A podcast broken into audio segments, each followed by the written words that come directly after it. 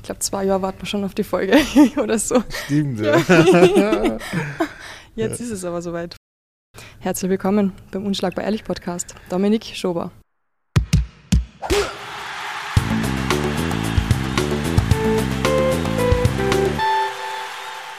Hallo, grüß dich. Nach, nach sehr langem Vorlauf endlich da. Endlich haben Termin gesucht und Termin gesucht und haben auch schon was gehabt, dann haben wir doch wieder abgesagt. Ja, Beidseitig, stimmt. also es war echt ein Horror. aber ich glaube, das ist Großteil an mir gelegen, also entschuldige dafür. Macht gar nichts. Du bist da sehr viel beschäftigt, wie wir halt erfahren werden. Für alle, die dich noch nicht kennen, du bist 32 Jahre alt, oder? Ja, Hast am 13. Februar Geburtstag, drei Tage vor meinem Geburtstag. Urcool. Echt? Ja, deswegen Okay. lasse ich bei Wassermännern immer viel durchgehen.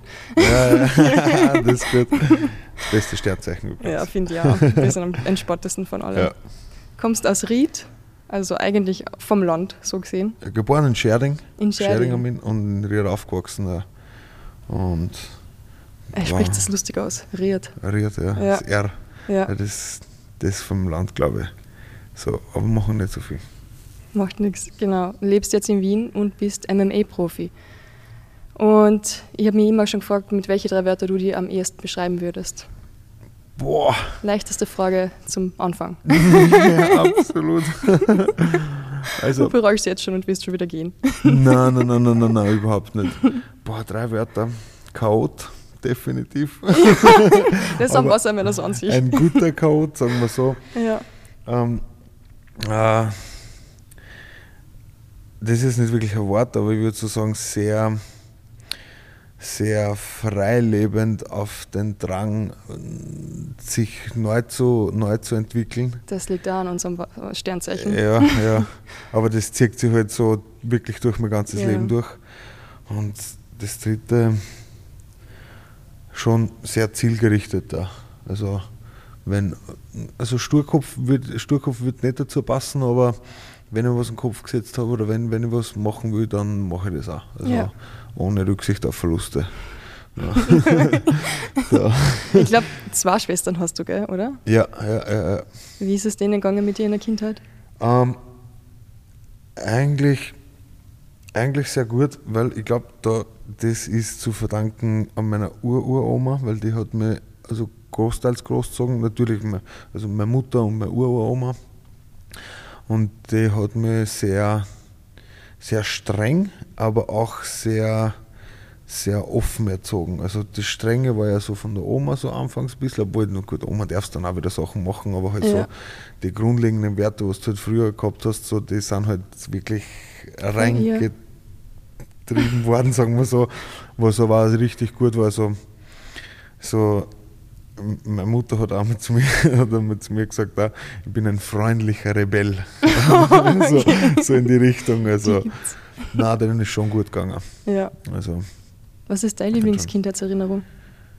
Hast du eine? Lieblingskindheitserinnerung war eigentlich im so Sommer draußen im Haus, weil wir also in, in Eckerding Mhm. aufgewachsen halt. Und da war halt zwar ein Bauernhof, wo ich aufgewachsen bin, noch ein paar Viecher da, also äh, also Hühner und, und ich muss aufpassen, dass ich ein bisschen verständlich rede. Hähnen. Aber die Hähnen hätte ich auch verstanden. Ja, ja. Und waren noch ein paar da und, und mein Opa ist Jäger halt auch und mit dem bin ich viel unterwegs gewesen auch im Wald Ja. und so. Also das waren eigentlich so die schönsten Erinnerungen, eigentlich immer so draußen halt im Garten mit dem Opa unterwegs gewesen, immer so, Mhm. das war so, das war schon immer cool auch, weil da, da, da hast du irgendwie so das, das freie Mhm. Gefühl einfach auch, wenn es Ja. so ein schöner Tag, bist im Wald draußen mit dem Opa, arbeitest so dahin ein bisschen, das war eigentlich schon immer cool. So, Stadt ist dann eher ein bisschen, also ich bin natürlich, cool. ja, ja, bin Ja. natürlich spä also späteren Alters dann in die Stadt gekommen, aber da hast schon, geht es die Zeit ein bisschen schneller, ein bisschen Mhm. mehr Stress. Natürlich erlebst du andere Sachen genauso cool, aber, aber das war dort schon eigentlich als Kind immer so freilebend halt, war Ja. schon cool eigentlich. Wenn ich an solche Sachen zurückdenke, an den Wald bei uns daheim, ich habe sofort das, den Geruch in der Nase, wie ja, es da ja, gerochen absolut, hat. absolut. Und ich habe das Gefühl, ich kenne jede Bliese am Boden und Ja. jedes Gras, alles. Ja, genau das meine ich. Ich war gestern gestern auch in Oberösterreich Ja. zum Beispiel und das, du merkst sofort, wenn du mit dem Ja. Auto dann zurückfährst nach Wien rein und das Fenster aufmachst, ist gleich ganz anders. Ja, schrecklich. Die Luft ist gleich das ganz anders. schon. Wobei ich jetzt schon ein bisschen mehr Stadtmensch bin wie Land. Ja, Aber in späteren Alters zieht es mir sicher wieder zurück ins Land. ja, das stimmt. Hey, was, weil du schon deine Eltern angesprochen hast oder deine Mama vor allem. Du bist mit 15 Jahren oder so, glaube ich, von daheim rausgeschmissen worden, aber sagst trotzdem heute noch, dass deine Mama deine beste Freundin ist. Ja, ja, das war, wie soll ich sagen, Jugend war bei mir ein bisschen, ein bisschen ein Auf und Ab. Ähm, Eh bei jedem. ja, äh, hab, also zu viel ins Detail ich es nicht gehen, weil es Mhm. Familiengeschichte halt so, aber war ähm, mit meinem Stiefvater waren immer so ein bisschen Diskrepanzen halt und natürlich, ich war schon sehr früh, schon so mit 10, 11 Jahren, war schon ein bisschen schwierig für mich äh, auf Leute zu hören oder habe schon sehr stark meinen eigenen Kopf gehabt, sagen wir so, und meine eigene Vision vom Leben. Und dementsprechend äh, ist es dann, wo ich 15 war, ein bisschen explodiert, sage ich mal. Und gehören immer zwei dazu. Ähm, bin äh, damals halt dann auch von zu Hause ausgeschmissen worden, aber ich habe mir, also Mutter sowieso ist mein, also an, einer der wichtigsten Personen in meinem Leben und auch selbst mit meinem Stiefvater auch wieder vertragen nachher und, und alles geklärt. Und kann man sagen, wie man es will. Also zwischendurch, also in, in, bis jetzt halt bis zum Mhm. 32. Lebensjahr, war schon äh, natürlich, habe ich mir gedacht, okay, wäre vielleicht gewisse Sachen anders gegangen, aber dann so nach den Jahren habe ich mir dann eigentlich gedacht, irgendwo bin ich auch froh, dass es so passiert ist. Ich würde mein Leben jetzt gar nichts, also mit allen schlechten und guten Sachen würde ich einfach gar nichts anders haben wollen, weil einfach ja, durch den Umstand natürlich mit 15, wenn du komplett alleine bist, kommst natürlich auch ein bisschen aus dem normalen Leben, sage ich jetzt einmal, oder aus der normalen Bahn, wie es halt die meisten haben, ein bisschen außer. Und, aber das ist auch der Grund, warum ich Sachen erlebt habe, wo wahrscheinlich andere in drei Leben nicht erleben. Halt. Und das ist Ja. halt dann schon auch cool. Und Ja. habe ja trotzdem was gemacht aus mir. ja. Du hast auf der Couch wahrscheinlich von Freunden gepennt dann, oder? Anfangs ja, Ja. und dann aber auch relativ schnell eine eigene Wohnung gehabt. Und ist aber, Mit welchem Geld? ja, ich habe damals gelernt, also war in der Lehre, habe Ah. Elektroenergietechniker gelernt. Ja. Und aber die Wohnung natürlich nie mitgezahlt, weil ich mit dem Geld einfach gar nicht umgehen können habe. Also die Wohnung habe ich glaube ich ein halbes Jahr gehabt oder so. und dann auch nicht mehr. Haben sie die rausgeschmissen. Ja, ja, ja. Und ja, dann so war eine sehr chaotische Zeit, Ja. aber sehr lehrreich. Ah, das denke ich mal. Vor allem, da wird man selbstständig, oder? Absolut, ja. Ja. Also ich könnte, glaube ich, könnte auf der Straße überleben ohne Probleme, wenn es Ja. sein, wenn's sein muss. Also das wäre jetzt nicht das große Thema, glaube ich. Ja, du hättest wahrscheinlich auch kein Problem, weil die wird niemand versuchen, da zu schlägern oder mit dir einen Kampf anzufangen. Nee, Schätze ich glaube nicht, nein. Wer gescheit ist. Ja. Lebt sich da nicht so schlecht. Wenn wir schon beim Sportlichen sind, deine sportliche Karriere, hat die nicht mit Fußball begonnen? Ja, also ich habe selber Fußball gespielt, schon mit sechs Jahren angefangen, Fußball zu spielen. Ähm, relativ gut, mag ich sagen. Ähm, und war dann nämlich auch Akademie, also LAZ habe Ja. dann gespielt. Und ja, ist dann aber mit dem ÖTA, äh, das war also Sport begeistert schon immer gewesen und habe auch nie wirklich den Faden verloren zum Sport so an sich, aber ist dann halt mit 15 ein bisschen mehr ins Nachtleben reingerutscht, halt, schon auch sehr jung und dann halt mit Fußball aufgehört. Habe dann aber eigentlich direkt mit Kraftsport äh, weitergemacht, aber Ich glaube, du warst der drittbeste österreichische Kraft-3-Kämpfer. drittstärkste Österreicher mit Ja. 19 Jahren, ja. Wahnsinn, ja. Und es ist alles so ein bisschen überlappend verlaufen, so vom Fußball in Kraftsport, von Kraftsport in MMA-Sport. Mhm. Das ist alles so ein bisschen, also es war nicht so, dass ich jetzt Fußball aufgehört habe und dann mit Kampfsport angefangen, sondern das hat sich so ein Fließender bisschen Übergang. ergeben dann, ja, so ein bisschen. Ja. Ja. Und ins MMA, also Kampfsport war eh schon der ganze Kindheit auch ein bisschen da. Zumindest immer so der Drang, etwas zu machen, ein bisschen Ja. Boxen und so.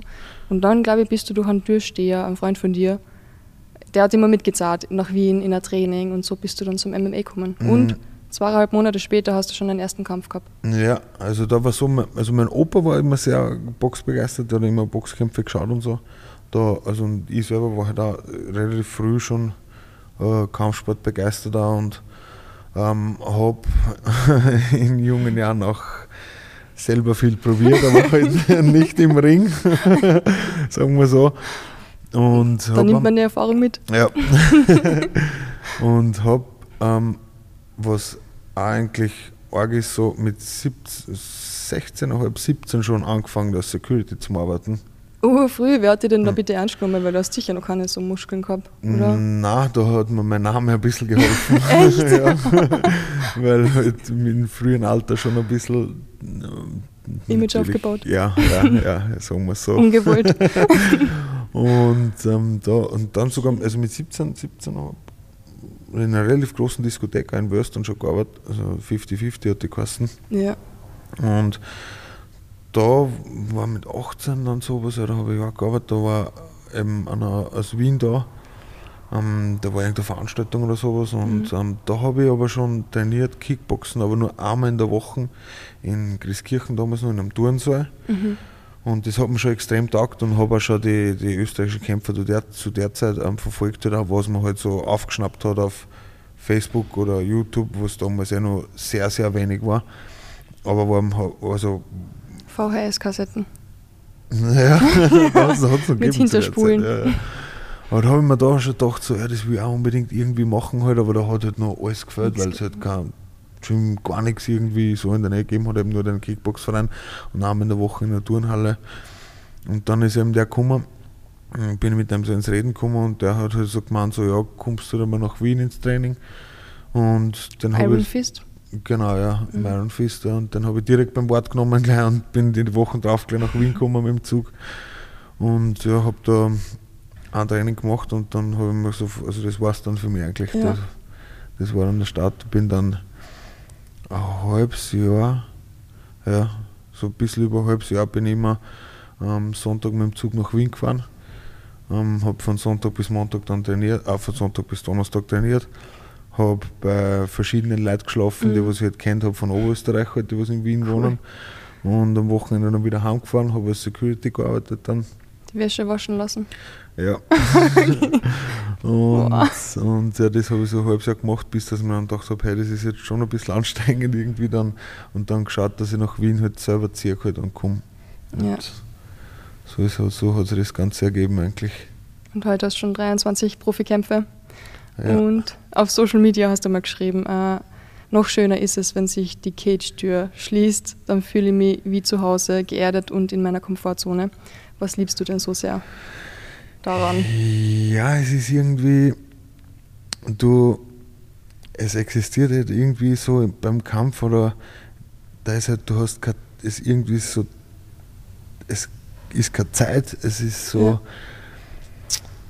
äh, der, der Adrenalin halt auch, mm, so gen, generell, ich glaube, das zieht sich auch so durch mein ganzes Leben so ein bisschen eben das Probieren zu Neuem, ein bisschen so Adrenalin-Junkie-mäßig, so Mhm. leicht und das, das, das, das Spannung, was du halt hast, das hat mich schon immer ein bisschen fasziniert, halt, was man da hat. Und beim Kampf ist halt auch so, ähm, da existiert nicht wirklich eine Zeit.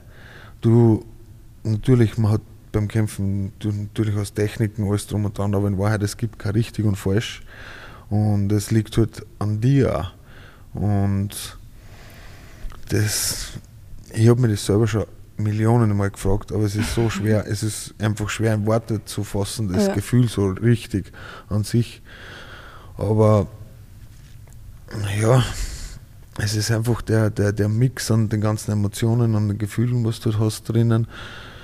Und das ist für mich einfach irgendwie so ein Freiheitsgefühl, Mhm. wo, wo ich mich halt ich mit mir selber voll identifizieren kann, was halt einfach, keine Ahnung, andere Leute ich habe oft Gespräche mit Otto Normalverbraucher, jetzt, also die willst schon auch Sport machen oder so, aber wo die halt sagen, ich kann mir das nie vorstellen, dass ich da, dass ich da einen Schlag ins Gesicht kriege oder sonst irgendwas. Aber erstens generell, wir Kämpfer sehen das ja nicht so eigentlich in Wahrheit und, und ja, es, wie gesagt, ich versuche selber immer wieder Worte zu finden, dafür ist schwierig, echt. Ja. Also von allen Sportarten hast du da einfach die coolsten Gefühle. Ja, schon. Was einfach auch, man lernt sich du hast das in die 15 Minuten oder während des Kampfes lernst du irgendwie auch mhm. immer wieder selber neu kennen und, und merkst du da immer wieder selber neu, zu was du in der Lage bist oder was, was für Fehler du gemacht hast oder was. Es ist einfach das Ehrlichste, was es gibt so an sich. Also du kannst nicht schummeln, du kannst nicht. Es passiert genau das, was halt, was halt passiert so und, und, und ohne, und wie gesagt, ohne, ohne auszuweichen. Also es geht kein Ausweichen oder irgendwie irgendwas oder Zeitdrucken oder sowas. Das ist, glaube ich, das Ding, was, was, was da, was mich so gefesselt hat an dem mhm. Ganzen. Ja. Ah, wie sehr an Kämpfe eigentlich prägen können, das hast du selber auch erlebt, äh, 2020 in Bachrhein, wo du für Brief gekämpft hast. Mhm gegen einen Südafrikaner und du hast damals, hast du erwähnt, dass du deine Trainingsmethoden geändert hast, völlig umgestellt hast und nebenbei auch noch, ich glaube, deinen Kampfnamen geändert hast. Also jetzt mal zwei Fragen. Vielleicht starten wir mit der erste, ersten. Du hast den Kampfnamen von, ich glaube, das Statement zu The Dom. Nein, nein, nein. Der so geändert? erste Kampfname war, war, Painless eigentlich. Ja, eben, da steht da noch Sherdog. Ja, ähm, die anderen Kampfnamen, die habe ich irgendwie so, die hat noch nie jemanden kennengelernt, der so oft den Kampfnamen geändert hat. Ja, das Warum? ist ja nicht von mir ausgegangen, wirklich. Also, das habe hab ich nie wirklich, wirklich sowas damit zu tun gehabt. Ähm, und Painless, den Namen habe ich es gekriegt nach meinem ersten Kampf, weil da eben, wie gesagt, ich habe mit MMA angefangen und habe nach sechs, sieben Wochen den ersten Kampf gemacht und habe, glaube ich, neun Minuten lang wirklich übertrieben kassiert und dann in der letzten Minute, also vor Ende der zweiten Runde, dann noch gewonnen durch Rear Naked Choke. Wow. Wo eigentlich. Das ist kaum Erfahrung. Mit also nur Straßenerfahrung, sagen ja. wir jetzt einmal, und, und ja. Und, und deswegen der Kampfname Painless, der was auch gut passt hat. Warum ich den weggegeben habe oder warum ich den damals weggegeben wollte, war irgendwie hat es nicht so mit dem Namen was gemacht, war ein bisschen für mich selber, weil ich mir gedacht habe, okay, ist auch so, äh, äh, wie soll ich das beschreiben, so ein bisschen ins Negative, so äh, schmerzlos, äh, mhm. was das so Ding und es sind eigentlich so, da war es war, war, war eine sehr negative Zeit in meinem Leben. Okay. Und da habe ich mir gedacht, okay, löse mich mal ein bisschen von dem ganzen Negativen und dann ist halt irgendwie das mit Kampfnamen gekommen damals. Deswegen wollte ich den eigentlich wegkommen dann. Wobei er halt einfach trotzdem noch immer passt. Ja, und die anderen Kampfnamen, die hab, mit denen habe ich eigentlich wohl nichts zu tun gehabt. Die hat dann, der Marion hat mir angeschrieben mit dem Statement. Ah, okay. Äh, und der Dom, das ist mir einfach auch so zugegeben worden, dann was eigentlich, ja, keine Ahnung. Voll arg, okay. Ja. Und ja, ich weiß nicht, ist das sehr oft, dass der Kampf so gravierend ist, dass man dann das ganze Training zum Beispiel einfach umstellt? Ja, schon. Kann, kann, schon, kann schon passieren, auch weil ich sage mal so, der Sport an sich ist ja sehr schnelllebig, mhm. entwickelt sich extrem schnell weiter und ähm,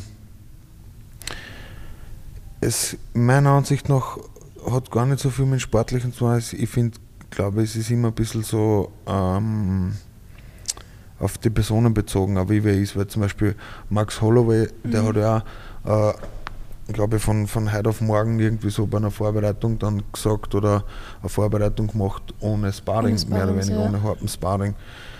Was, was ich jetzt zum Beispiel in letzter Zeit auch sehr viel mache, also weniger, weniger, also hartes, nicht, nicht mhm. weniger hartes Training, das stimmt nicht, weil. Keine Schläge mehr zum Kopf dem Sparring? Ja, nicht mehr. Also ich ja. habe jetzt letzte Zeit auch wenig hartes Sparring gemacht, viel Flow-Sparring, also mehr Volumen, mehr technischer ja. und sowas und ein bisschen mehr vom, ein bisschen mehr den Druck wegnehmen. Jetzt nicht die Härte, sondern mhm. den Druck wegnehmen. Weil, also vor allem jetzt in letzter Zeit, weil ich halt selber der Meinung war, ich mache das jetzt 13 Jahre, ich habe hunderte Kriege im Sparring gehabt mhm. und schon Schlachten von den Kämpfen und so. Das kennst du irgendwann. Ja. Also du weißt, was passiert. Und also da, was ich jetzt rede, ist, hat nichts mit dem zu tun, was damals war. Mhm. Ähm, das ist eher von jetzt. Und da ähm, habe mir jetzt auch gedacht und ich habe selber auch gemerkt meinem Sparring, Sachen funktionieren besser. Du probierst mehr, du entwickelst dich mehr. Ich habe ein besseres Auge gekriegt, besseres Distanzgefühl. Mhm. Habe da angefangen, den Gegner ein bisschen besser zu lesen. Und wenn du einfach nur immer hartes Sparring machst oder ja. also vor allem MMA halt, weil Ringen und Grappling, da musst du und da geht es ja nicht anders. Und da brauchst du das ja. Also da, da, da wäre man dumm, wenn man da nur locker macht, weil mhm. dann auch konditionell. Aber für MMA hat das bei mir die letzten Monate auch einen extremen Fortschritt gemacht. Also finde ich schon, dass man, also dass ab und zu auch Kämpfe oder das so generell, dass man, dass man das schon durchaus machen kann. Also natürlich immer, mhm. jeder ist verschieden halt, was der. Ja, und ich stelle es mir halt schwer vor, so Gewohnheiten einfach loszuwerden plötzlich. Alles, was äh, du kennst, und dann plötzlich zu sagen, weißt was, jetzt mache ich es ganz anders. Ja, ja schon. Was, wobei ich mir für andere Leute sicher schwieriger. Ich tue mir da immer ein bisschen leichter, Sachen komplett zu ändern, glaube ich, ja. liegt an meiner Person. Ja. Aber ähm, natürlich, du hast so die Grund, die Grundsachen hast eh drinnen, die werden sie, die werden sie ja trotzdem nie ändern. Mhm. So, wie mit hartem Training zum Beispiel, es ist für mich schon ähm, in letzter, also schon schwierig, auf Leute zu hören, die was da dann einmal sagen, hey, die Einheit lässt jetzt komplett aus oder da ja. gibst du jetzt einmal nur 50 Prozent statt 100, das ist für mich schon schwierig. Ja. Also was Intensität betrifft, aber... Ja, weil nach dem Training wirst du fertig sein, oder? Du wirst nicht ins Training gehen und die dann auch fühlen wie nach einer Yogastunde, wobei die auch anstrengend sein kann. Mm, ja, stimmt. das, ja, erstens, jein, jein. Es ist, glaube das ist halt, wo ich angefangen habe mit MMA, war halt nur jede Einheit war hart. hart ja. Jede. Und in Wahrheit, was aber schon stimmt, ähm, du kannst das machen mit Blöcke, aber du musst dich irgendwann wieder ein bisschen rausnehmen. Mhm. Weil leistungstechnisch ist es eigentlich dumm, wenn du mhm. jede Einheit hart machst, weil du bist am Mittwoch bist fertig. Also selbst wenn du jetzt so tough bist und die Wochen durchziehst, was eh alle mal Kämpfer machen, weil sonst würdest du ja. nicht kämpfen. Aber leistungstechnisch, wenn du wirklich besser werden willst in der Leistung, ist es dumm. Mhm, vor allem, man braucht eigentlich die Pausen. Ja. in denen lernt man, oder ja. der Körper. Und du, du wirst in der Leistung besser. Ich habe es jetzt gesehen, wo ich eben auf dem Pete, also mit dem ich jetzt seit, mhm. ähm, seit ein paar Monaten zusammenarbeite, ähm, also mein Performance-Trainer quasi, habe ich mir am Anfang auch ein bisschen schwer dann auf den zu horchen, aber dann habe ich selber gesehen, wenn ich mal einen Tag oder zwei Tage Pause mache oder also übers Wochenende mhm. halt zum Beispiel Samstag die letzte Einheit nicht mehr mache, Samstag, Sonntag nichts mache und am Montag bist einfach um 5% besser drauf dann. Und ja, es wird auch immer ein wenig Lernprozess auf andere Leute zu machen. Vor allem bei dir. Ja. hey, du hast schon so viele Kämpfe überall auf der Welt gehabt, zum Beispiel in Indien wo ich mir gedacht habe, okay, das muss ein arger Kulturschock gewesen sein. Ähm, außer vielleicht, ich weiß nicht, was hast du alles mitnehmen können, außer vielleicht, dass man die Verkehrsregeln am besten ignoriert. Also Indien, Indien, also das war, das war ganz, ganz, ganz heavy Erlebnis. Das war, also erstens, wo wir angekommen sind, da war Adin mit. Ah, okay, oh je. Ja. Jetzt war schon mal eine gute Kombi. Ja, und ich ist immer die beste Kombi. das kann man vorstellen. Und es war extrem witzig, also witzig, es war ein bisschen erschreckend, weil wir sind ins Hotel gefahren waren vom Flughafen. Also erstens mal der Weg dorthin war ein Wahnsinn, sowas kann man sich bei uns gar nicht vorstellen. Lebensgefährlich. Ja, ja. Du hast da Straßen, es gibt einfach keine, also quasi drei, vierspurige Straßen, gibt es aber keine aufzeichnenden Linien oder irgendwas. Es fährt einfach jeder durch die Gegend. Oh. Die Mopeds überholen dazwischen, die Radfahrer ja. fahren einfach, keiner blinkt. Vorher, also statt blinken dann die Hupen oh und keiner kennt sich woher raus, wer wohin fährt. Am Moped der Kur drauf. Ja, gefühlt. Mehr oder weniger. Und wir haben einen Unfall, also einen Unfall gesehen, wo ein Mopedfahrer angefahren worden ist, der ist hingefallen und einfach keinen hat es interessiert. Oh. Also da haben wir dann auch gemerkt, so, okay, Menschenleben ist da völlig wurscht. Ja, bei so viel Leid dort. ja, Shit. und dann ins Hotel und wir, ich habe mich hingelegt und geschlafen. Ah, dem war glaube ich munter und ich wie wach und es war 4, 5 Uhr Nachmittag, also die Zeit, in der Zeit. Und ich war munter und schaue ihm so an und sage, Alter, habe ich so lange geschlafen, Ja. weil es war finster draußen. Ja. Ich glaube, das ist Nacht. Und er so, nein, das ist Fog, also Ah, die- Smog. Ja, Dings. Ah, Smog, ja. Ja. Die, verschmutzte Luft, Luft. halt dort. Das war schon schräg an. So, es war Okay. komisch einfach dort. Boah. Es sind halt, ah, der Flughafen ist neu gebaut worden, Mhm. weil ich dann, weil es hat, ich habe gefragt, der war glaube ich sechs, in Hyderabad war das, Mhm. der war glaube ich erst sechs Monate alt, also neu. Und der war dreckig, der Flughafen. Das kannst Oh mein du dir nicht vorstellen. In Wien kannst du auf jeden Boden schlafen, im Flughafen. ja, ist eben, ja, nein, und dort unmöglich. Du Echt? hast, glaube ich, 15 verschiedene Krankheiten. oh, shit. Also es war wirklich, was das betrifft, schon arg, also ganz andere Welt. Ja. Aber Boah, auch die Arena. das Boah. mit dem Klo, das kein Klo war. Äh, Scheiße. Kannst du Wir- gar nicht vorstellen. Ich bin Plumpsklo von Neuem gewohnt, aber das war nochmal eine Nummer krasser, Mhm. was du da mal erzählt hast. umgezogen. Also Mhm. wir haben sie umgezogen, haben angefangen, angefangen zum Aufwärmen und ich habe dann aufs Klo müssen. Oh mein Und dann Gott. fragt dort so ein, so ein, also ein Betreuer oder was da Ja. ist, wo ist denn das Klo? Und er zeigt mir den Weg und ich gehe dorthin, gehe in den Raum und denke mir, Alter, da ist kein Klo nicht, wo ist das Klo? Gehe nochmal zurück, frag den nochmal, der geht mit mit mir. Ja. Wir gehen wieder dorthin in den Raum und da war eine Tür, der macht die Tür auf. Das war einfach nur ein Boden und da ist hingeschissen worden. Und macht man nicht. Das hat, Also ohne Schüssel, einfach nur. ja, das hat gestunken dort. Das war Wahnsinn. Das Ja. Mhm. war gut für den Wettcut, ha? Du speibst gleich mal zwei Liter aus. ja, das Problem war, das war schon Kampftag. Ja. Aber, aber sonst wäre es gut, ja. Das war schon arg. Aber witzig war, sie sind, also die Inder sind extrem äh, kampfbegeistert. Also Ja? die Halle war voll. Hätte man nicht gedacht. Also extrem. War beim, äh, bei der Pressekonferenz, beim ähm, wir haben da eigene Securities gehabt, weil die kommen sagen, Foto, Foto, das, das. Also das war schon, also Alles das war so. schon cool. Ja. Oh Wahnsinn, kann man gar nicht vorstellen. Arges Indien ist eher so, die machen so oft auf friedlich und keine Ahnung was alles. Da sind sie eh eigentlich, sie sind ja sehr offen so, aber halt für uns Mitteleuropäer glaube ich, ja, Ja, andere zu, Kultur. zu andere Welt einfach, Ja. zu andere Kultur. Also. Gibt es einen guten indischen MMA-Kämpfer? Ich habe in der UFC noch nie einen gesehen, Bellator kenne ich auch keinen. Fällt mir da gerade kein ein. Es gibt bei Brave paar, was nicht logischerweise, Ja, aber so sonst so, so richtig international bekannt fällt mir jetzt keiner ein. Ne? Ja. Weiß nicht. Was, was waren noch so viele Länder, wo du sagst, äh, richtig krass? War Russland vielleicht so ein Land, wo du auch. Moskau war auch geil, ja. Ja. Man- Ich fand Moskau extrem schön. die Stadt selber und ich, also mir hat es mir hat's so hat's mir voll getaugt. Ja. Nur, ähm, wir sind dort hingekommen, haben den Kampf angenommen zwei Wochen vorher. ähm, gegen, also da habe ich einen Gegner gekriegt, Mirav, Mirav Piraev hat der Kassen. Mhm.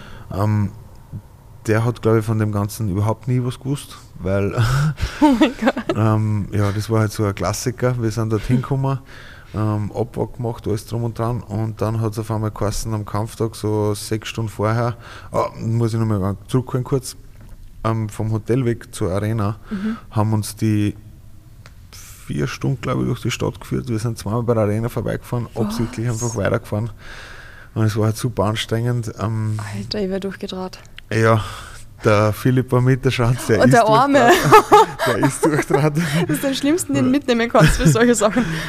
war, es, es, also ich, ich, nachdem, ich, ich habe es ganz witzig gefunden, weil der hat halt dann mit den Russen auf Deutsch geschimpft, auf Teufel komm Kann man raus. so gut vorstellen. Und dann irgendwann haben ihm gesagt, hey, Alter Philipp, wenn die Deutsch verstehen, wir kommen dann nie wieder weg, ist mir wurscht. Das klingt so noch her. Also so gesehen war es eh ganz cool im Nachhinein, aber es war halt dann im Vorfeld, also wir sind dann in der Arena, in der Arena angekommen, nach vier Stunden Autofahren Ja. und das war glaube ich auch Absicht halt, weil es halt, ja, die haben uns dorthin geholt zum Verlieren und die haben halt auch alles dafür gemacht, dass uns jeden Stein weglegen, dass wir sich halt so Echt? unwohl wie möglich fühlen. Boah, das ist echt, ich darf das Wort nicht aussprechen, aber solche. Ja, Wahnsinn. das ist im Nachhinein habe ich dann von anderen, aber auch von deutschen Mhm. Leuten, also von deutschen Kämpfern so gehört, die was dort waren, das ist bei denen auch passiert und Das ist in der sowas. Türkei Also, so oft so, habe ich auch schon Ja. Geschichten gehört. das dürfte so ein bisschen die, die Masche sein dort. Ja. Und dann waren wir eben in der Arena, wir wärmen auf und auf einmal kommt der Veranstalter und sagt, der Krieger war mit und der Philipp. Und weil der Krieger, der war der Einzige, was Russisch können hat. Russisch, ja. Und sagt zum Krieger so, ja, mein Gegner kommt nicht und bla bla bla, erst beim Militär, kommt nicht weg. Was? Wir schauen Philipps an und wir reden so und denken so, was ist das für ein Blödsinn, wenn der beim Militär ist, Ja. das weiß ich doch, das weiß ich doch vorher, ob der kommt, was ist, und hin Aber und der her. war schon bei der Abwaage der Gegner? Nein, nein, nein, der war bei der Abwaage auch nicht da. Da haben sie auch schon gesagt, sie wissen nicht, also er Oh. kommt später, er kommt später, hat es da immer geheißen. Und am Kampftag hat es eben dann geheißen, nein, Mhm. er, er kann nicht kommen, er kann nicht kämpfen, er ist beim Militär. Aber das ist, also, das kannst du den anderen erzählen, weil das weiß ich Ja, doch vorher, ob ich da freikriege oder ob ich Ja. wegkomme oder nicht. Und dann hat der Veranstalter ihm gesagt, ja, nein, aber sie haben eh einen Gegner, einen neuen. Und dann hat der Philipp so überlegt, so, ja, dann haben wir so geredet und so, ja, jetzt sind wir schon da, Ja. na, sicher kämpfen wir. Und ähm, dann haben sie gesagt, ja, wir können uns eh ein Video anschauen. Ich habe gesagt, nein, ich will jetzt gar nicht mehr sagen, weil es ist, Mhm. was soll ich mir jetzt anschauen? Philipp hat den Gegner angeschaut, hat gemeint, ja, passt, machen wir. Und dann beim Kampf, ich bin als erstes reingegangen im Cage und dann fängt der Ringsprecher an zum Verzählen, was der schon alles gewonnen hat. So, was der, der Philipp fängt mit mir zum Reden an, weil er mich ablenken wollte, das ist nicht her. Ich drehe mich so um und sage so, ja, ist schon spät, ich habe schon mitgekriegt, aber scheißegal jetzt. So vierfacher Sambo-Champion, dies, das, bla bla Was? Das sind bla. die schlimmsten. Russischer Sambo Jugend, sowieso. was weiß ich, irgendwas. Also, ja.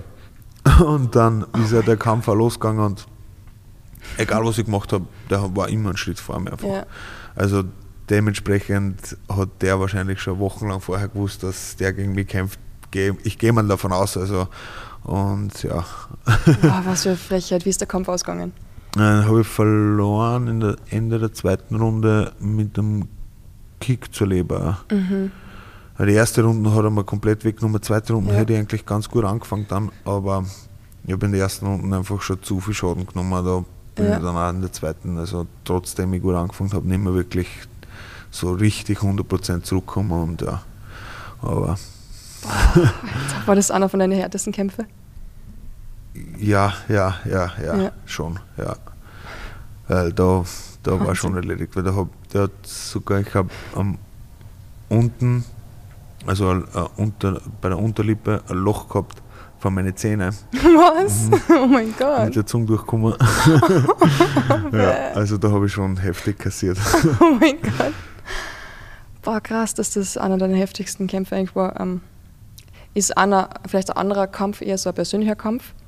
Weil du hattest sicher auch sehr viel harte Jahre, sehr viel Auf und Abs. Ist das vielleicht so das Persönliche, wo man dann oft um eine Grenze ist oder sagt, weißt du was, ich schmeiß alles hin? Ist das vielleicht auch so einer von deinen härtesten Kämpfen gewesen, die du gehabt hast? Weil ich weiß, dass du, glaube ich, schon mal aufhören wolltest mit dem Sport. Definitiv, ja. Also eben da, es war so, wo ich angefangen habe, natürlich, so wie bei jedem, die ersten zwei, drei, vier Kämpfe hast Ja. jetzt, sagen wir mal, vielleicht gleich starke oder eher, eher Aufbaugegner, sage ich mal, Mhm. was eh normal ist auch irgendwo. Und habe die ersten drei gewonnen, dann den vierten verloren gegen einen Amerikaner. Ähm, der war zu früh, definitiv zu früh. Mhm. Der war körperlich viel zu stark und Und die starten ja schon mit drei Jahren gefühlt Ja. in Amerika. Und ja, der war unter anderem, wir haben das gleiche Gewicht gehabt bei der Abwaage, Mhm. aber der war einfach doppelt so breit wie ich. Also Oh ein bisschen zu sehr am Spinat geschnecke. ein bisschen zu viel Spinat gegessen, glaube ich. Und ähm, dann, warte mal, die ersten drei gewonnen, den verloren, dann nochmal vier gewonnen. Und da war so ein bisschen, äh, da war ein bisschen zu überheblich danach. Mhm. Und da Ja, du ich- hast u viel also Siege gehabt am Anfang. ja, genau. Ja. Da habe ich aber keinen gehabt, der was mir mal so ein bisschen auf die Finger hat und sagt, hey, was der heute mal aber, alles gut. Du hast zwar die gewonnen, aber Ja. da ist trotzdem noch viel Arbeit da und, und, und hin und her. Da war ich ein bisschen zu überheblich, definitiv. Und dann war ich, war ich der Erste gleich in Moskau. Was ich so kurz, da war ich nämlich auch nicht wirklich fit, war zwar schon im Training, aber nicht so 100 Prozent. Und ja, da haben sie ihm zwei Wochen vorher gefragt und ich habe gedacht, ah, geht schon, geht schon, habe die anderen gewonnen, wird das auch nicht so Ding sein. Und dann ist eben der gekommen. Da bin ich mal ein bisschen in die Realität zurückgeholt worden dann. Ja. was ich aber dann auch nicht wirklich glauben wollte am Anfang und da war es eben dann, wo ich das erste Mal vier Kämpfe hintereinander verloren habe. Da war für mich noch nicht das Thema, also überhaupt nicht irgendwie, man war richtig zach, mhm. aber natürlich Gedanken hast hunderte im Kopf dann, aber dann nach vier Niederlagen an gewonnen, dann an verloren, wieder an gewonnen und dann nochmal vier Niederlagen. Verloren, und ja. bei den, bei den vier Niederlagen war es dann so, dass da drei dabei waren, wo ich einfach richtig, richtig, richtig viel Pech gehabt habe. Eben der eine in Bahrain, wo ja. es abgebrochen war, ist wegen dem Cut, wo der Gegner, also wo mein Gegner zu mir ja. nach dem Kampf gesagt hat, er hätte in der dritten Runde keine 30 Sekunden mehr geschafft. Wahnsinn. Und ich war aber noch topfit. Ja. Und am Gewinnen. Dann einer, wo in der ersten Runde, wo man nach Gameplan äh, wo ich noch Gameplan gekämpft habe und wo in der ersten Runde mehr, mehr bei Abtasten war und in der zweiten Runde habe ich angekickt und da bricht mhm. man Waden, den Wadenkopfbein. Oh also dann auch nicht weiterkämpfen können habe ja. und beim dritten, was war am dritten? Am dritten war ich selber schuld, da war ich krank vorher und ja. ja hätte einfach nicht kämpfen sollen. Also das, das aber die zwei halt wirklich mega, mega viel Pech gehabt und da war dann richtig hart für mich. Weil da habe ich mir dann schon gedacht, hey, jetzt habe ich die ersten vier Niederlagen quasi hinter mir, habe mhm. dann wirklich. Eins gewonnen, eins verloren, eins gewonnen. Ja, und da war ein Level abgemacht nochmal mhm. und war dann auch wirklich ehrlich zu mir selber und auch mm, zu meinem Können. Und dann bin ich immer besser geworden so auch und, und dann bist du eigentlich in der besten Form deines Lebens und dann hast du wieder vier Niederlagen stehen. Shit. Da habe ich mir dann schon ein paar Mal gedacht, hey, für was mache ich das eigentlich? Da war dann schon, das mhm. war dann richtig harte Zeit.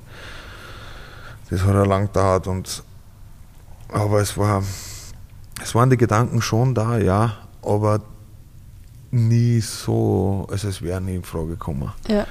Das nicht. Okay. Was hat die dann wieder so aufgebaut oder wo du sagst, okay, Gott sei Dank habe ich da dann die Kurve gekriegt und es hat mir wieder Spaß gemacht oder ich habe wieder diese Motivation gefunden? Oder war das so ein Moment oder war es einfach nur durchs Training dann wieder, dass es besser geworden ist?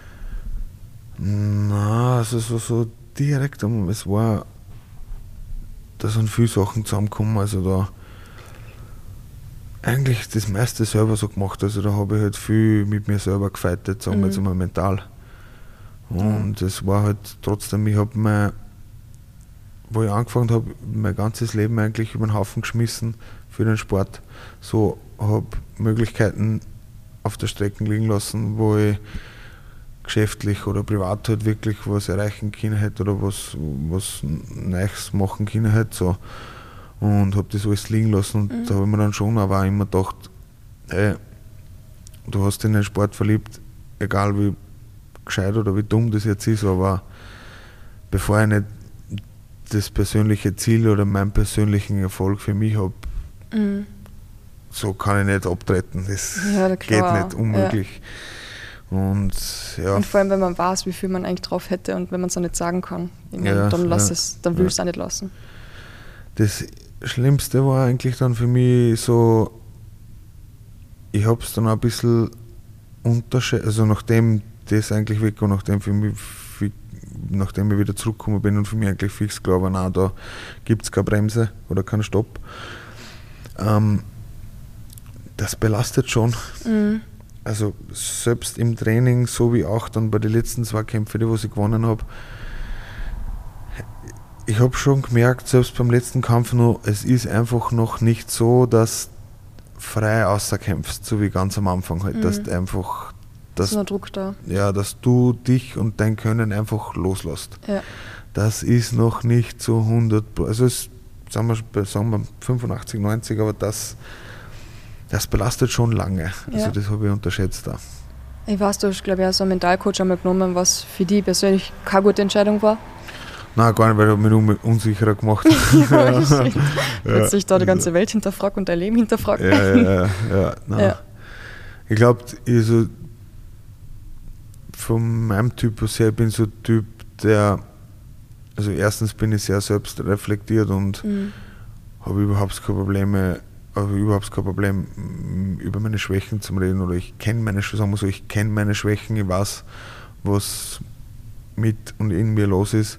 Ab und zu ignoriert man es halt auch, wir sind alle so Menschen ja. und ab und zu hört man auf sich selber, aber da habe ich eigentlich gemerkt, na, in Wahrheit war das eher mehr negativ für mich mhm. selber als wie so, weil ich bin einer, ich muss, also mir, bei mir ist es besser laufen, also ich renne mit dem Kopf einmal gegen die Wand oder ich stehe einfach einmal warm mhm. und gehe dann selber meinen Weg weiter und entwickle mich dann selber als wie, als wie das jetzt eben so ein Mentalcoach oder so. Ich habe schon gern Leute um mich herum, wo ich ein bisschen herumphilosophieren kann oder über Sachen reden kann, das schon. Ich rede gern. Da hast du eh genug in den Gym. Ja, und zwar. Einige Philosophen dabei. Da kristallisieren, zu solchen Zeiten kristallisieren sie aber immer dann richtige Freunde aus und so, ja. was auch nicht schlecht ist. Stimmt. Und ich therapiere, ich therapiere mich da lieber selbst. ja, macht mir Spaß. Ja. ja. Hey, was ist dein persönliches Ziel, wenn wir davor schon über Ziele gesprochen haben? Ich weiß, du redest so gern drüber, aber vielleicht kannst du ein paar nennen. Mein persönliches Angst. Ziel, also, ich will, also jetzt aktuell mhm. ist es auf jeden Fall ich, das Hauptziel für mich, ähm, dass ich mich selber wieder gehen lassen kann im, im Kampf. Also ja. dass ich einfach wirklich frei außerkämpfen kann. Und dann natürlich, also ich habe definitiv vor, mich in einer großen Organisation nicht nur festzusetzen, sondern mhm. auch wirklich unter die Top 3 und Titel zu gehen. Und ich bin trotzdem auch realistisch, äh, bin 32 Jahre Arzt.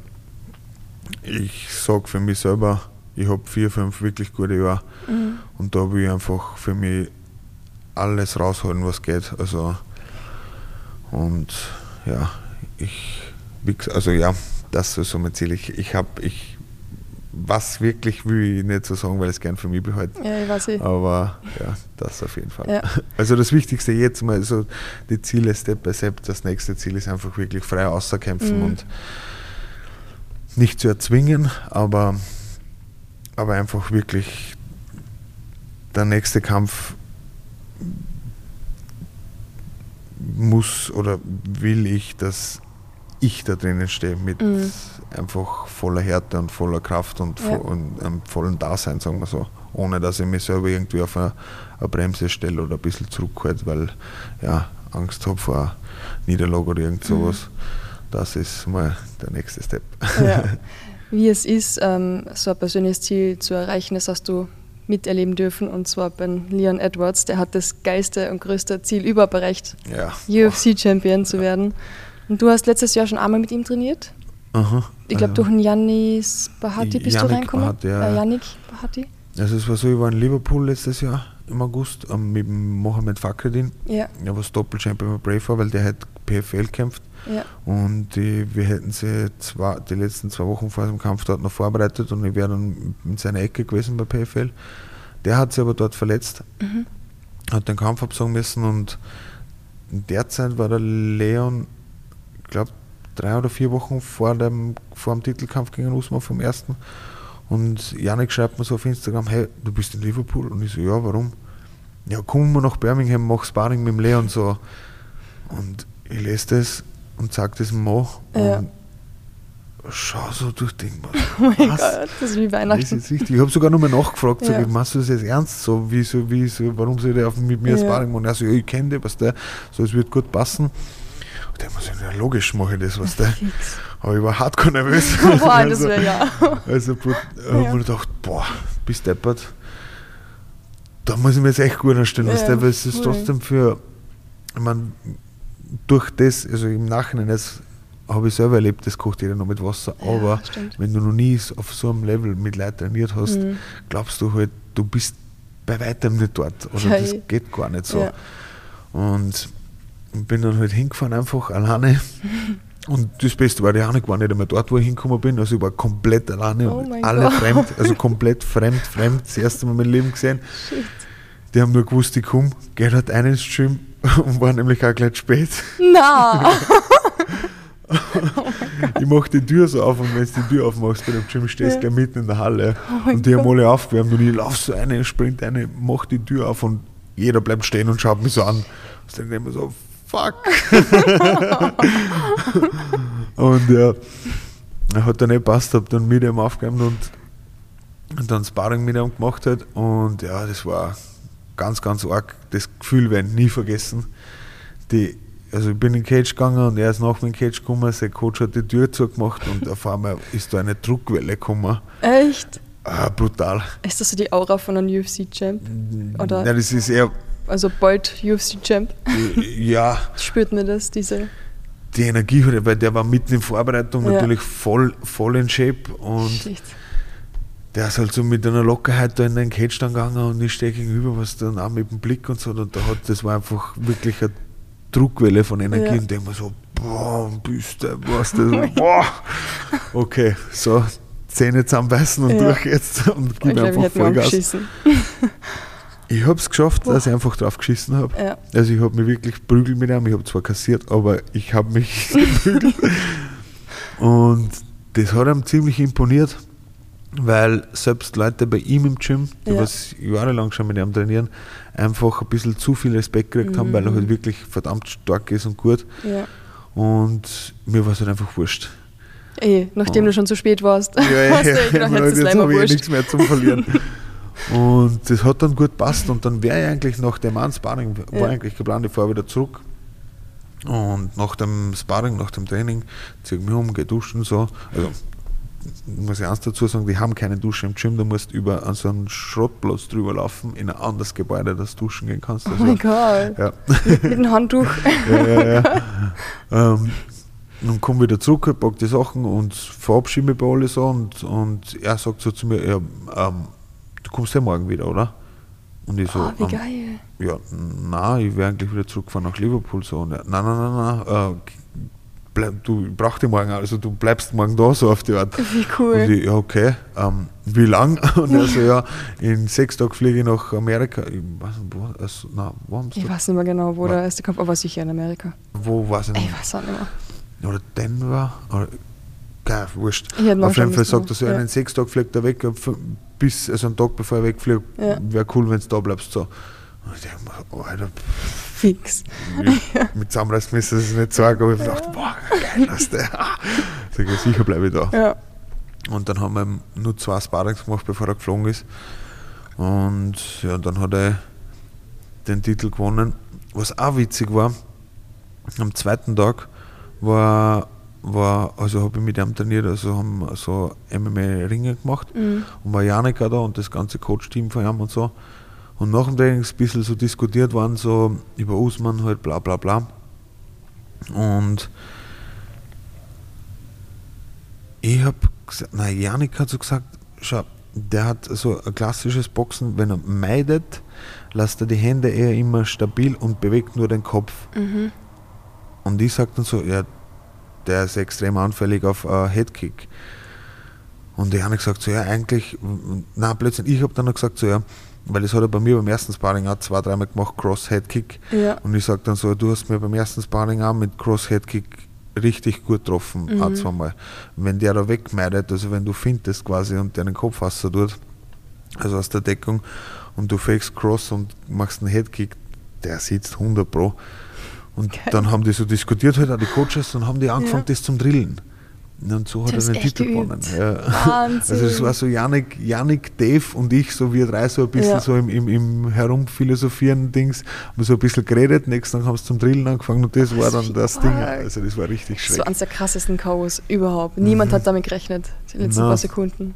Echt. Ich hab's, ich hab's, ich hab's gehofft. vermutet. Nein, ich Ja. ich hab zu meiner Freundin noch gesagt, so von, also Runde 2 und 3 äh, habe ich mir gedacht, boah, das Gewinnt er nicht, ah, wenn es so weitergeht. Ja. Zach und habe nicht wirklich gewusst, was los ist mit ihm. Er hat nur eine Knöchelverletzung gehabt und ich Okay. habe ich hab glaubt, ich hab glaubt, er hat Schmerzen, weil er in der ersten Runde mal im, beim Cage so ein bisschen Mhm. umböckelt ist mit dem Fuß. Ähm, Im Nachhinein habe ich dann erfahren, dass es nicht das war, dass die Luft, äh, die, die Höhe, Ah, wo es dort kämpft haben, war es ziemlich hoch. okay. Und da hat nämlich unter anderem Luke Rockhold hat auch gekämpft an dem Tag. Mhm. Der war, der war fix und fertig. der war beim. Aufwärmen schon fertig. Die Ja. waren in der gleichen Kabine, shit. also er und Leon. Ja. Und es war dann das sehr. Aber in Runde 4 habe ich dann gemerkt, okay, da kommt wieder ein bisschen Energie. Und von Runde 4 auf 5, also im 5 Uhr angefangen, da habe ich mit meiner, mit meiner Freundin den Mhm. Kampf geschaut und ich sage zu ihr, schau, pass auf, jetzt passiert was, 100 Prozent. Echt? Irgendwas, ich- Oh. weil ich habe es in seinen Augen irgendwie so Ja. gesehen, er ist, das war wieder so, er so hat angefangen, die Finden wieder zu machen, er war wieder mehr da halt einfach. Und auf einmal passiert das. Das ist so arg, echt. Ja, ich glaube, das hat der ganze 15. Bezirk gehört, wie das passiert ist. Durchtrat. Oh Gott. Wie ist er so menschlich? Oder merkt man so, dass er irgendwie jetzt Champion ist? Ja, natürlich, natürlich. Aber ähm, nur so, wenn du ihn nicht kennst, natürlich glaubst du dann oft arrogant oder so, aber, aber das ist eher mehr, weil halt einfach so viele Leute wollen ja. zu dir zu, über den Kontakt hin und her. Das ist eigentlich keine Arroganz bei ihm, das ist halt einfach, ja, ich, ich, du kannst da nicht mit 100 Leuten einen Smalltalk führen am Tag, mhm, ist das so. Stimmt, aber ja. er ist, also so merkst du überhaupt nichts, wenn du zu ihm hingehst, Hallo sag, Foto oder irgendwas, ja. also überhaupt kein Thema. Er ist extrem herzensguter, äh, am Boden gebliebener Mensch. So. Was braucht es, um Champion zu werden? Hast du vielleicht irgendwas mitnehmen können? Ja, viel Mindset, extrem ah, okay. viel. Also ja. es ist, glaube ich, schon sowas, es ist immer die Person ein bisschen an sich selber und halt, wir haben vom, bei der Vorbereitung jetzt zur Titelverteidigung war ich ja fünf Wochen dort mhm. und jeden Tag mit ihm unterwegs. Also beim Training halt so und das haben wir halt auch viel Zeit zum Reden gehabt. Und er hat auch gesagt, er hat die letzten, die letzten zehn Jahre in Wahrheit, wenn er verletzt war oder so und selbst wenn er nicht ins Gym gegangen ist, weil er zum Beispiel krank war oder irgendwie so oder kleine Verletzungen gehabt hat, ist er daheim gesessen während der Trainingszeit und hat dann einfach eine Stunde Techniken geschaut auf YouTube oder so. Also es ist, er hat in Wahrheit die letzten zehn Jahre er war süchtig oder obsessed? Ja, definitiv. Ja. Das, das musst haben irgendwie dann ja. mit der Zeit so irgendwo, glaube ich, weil sonst du, vergessen wirst das nicht, aber, aber deine 4, 5, 6, 7 Stunden, in, in Wahrheit ist es 24-7, was mhm. du beschäftigt bist damit, aber du natürlich gehst du mal essen mit Freunden oder hast was anderes auch, was du nicht dran aber denkst. Regeneration aber, ist Arbeit, ja. Dehnen ist Arbeit, Essen, gescheites Essen mhm. ist Arbeit. Also, ja. Aber er hat halt nie, er hat halt nie, egal ob er, wenn er verletzt war, hat er halt Techniktraining gemacht, mhm. wenn er krank war, hat er halt Videos geschaut oder auch wenn er verletzt war, hat er daheim. Also es war halt, es war nie, dass er so, was ich, was ich zum Beispiel ähm, schon Phasen oder Zeiten gehabt habe, dass ich einfach einmal zwei, drei Wochen mit 0,0, also mhm. wo einfach gar nicht mit damit beschäftigt ja. habe. Das hat er so nicht, nicht wirklich gehabt oder was, was man halt so auch oft sieht bei Kämpfern, die sind verletzt und dann Schönes mal eine Woche im Urlaub. Ja, man das, das schon, das macht ja. auch schon, also Balance ist extrem wichtiger, aber trotzdem immer, selbst wenn du jetzt, sage ich mal, dich zwei Wochen mhm. außernimmst, hat er trotz, trotzdem, dass du immer zumindest ein, zwei Stunden ein bisschen was schaust oder so, dass du halt nie, dass du halt nie 100% außernimmst, ja. sondern zumindest theoretisch ein bisschen was im Kopf hast oder dir ein paar Technikvideos anschaust oder so. Ja. Ein bisschen, das hat er halt auch immer gemacht. So. Also es war halt kein Tag auslassen und ja, definitiv die Vergangenheit auch bei ihm. Mhm. Also wo ich schon der Meinung bin, vor allem im Kampfsport, da die meisten Leute, die so ein bisschen eine schwierige Kindheit oder schwierig aufgewachsen sind, Six Day Tyson etc., ja. da ist der Drang oder der Druck an einen, in, in einem selber, glaube ich, einfach größer als wie von einem, der was aus behüteten Hause kommt mhm. oder so. Man gibt es auch, keine Dinge, aber, ja. aber ich glaube, das, das hat auch viel, viel dazu beitragen und er hat einfach, er hat sich selber einfach nie einen Zweifel aufgelegt. So. Also. Cool. Aber hat der Umfeld, also ein Umfeld halt auch gehabt, das ihn total unterstützt hat oder hat er dort ja, das ist, gehabt oder Eltern, die nicht geholfen haben? Das ist der, der Riesenunterschied, was ich gemerkt habe, wo ich dort war, die fünf Wochen halt, also insgesamt war ich heuer neun Wochen dort sogar, also mit Unterbrechung. Ähm, das sind alles Kämpfer. Das sind alles Kämpfer. Und das ist halt das, bei denen ist das so automatisch, ähm, durch das, dass, ich meine, er hat schon genug Freunde auch, so, die was mhm. nicht kämpfen, aber mit denen hat er halt dann außerhalb Vorbereitungen Kontakt zu mir. Während der Vorbereitung bist du nur mit Kämpfen unterwegs, 24-7. Und selbst wenn du, selbst wenn du die außernehmen willst, es geht gar nicht, weil du gehst essen mit wem, du redest über MMA. Du, ja. es es ist einfach 24-7 da. Das ist zum Beispiel der einzig große Unterschied zu uns jetzt da. Mhm. Weil erstens in England der Sport schon ein bisschen mehr angenommen wird wie bei uns. Genau. Wobei es bei uns eher schon besser wird. Und ja, es ist, da trifft das Sprichwort trotzdem zu, sag mit wem du dich umgibst, ich sag dir, wer du bist.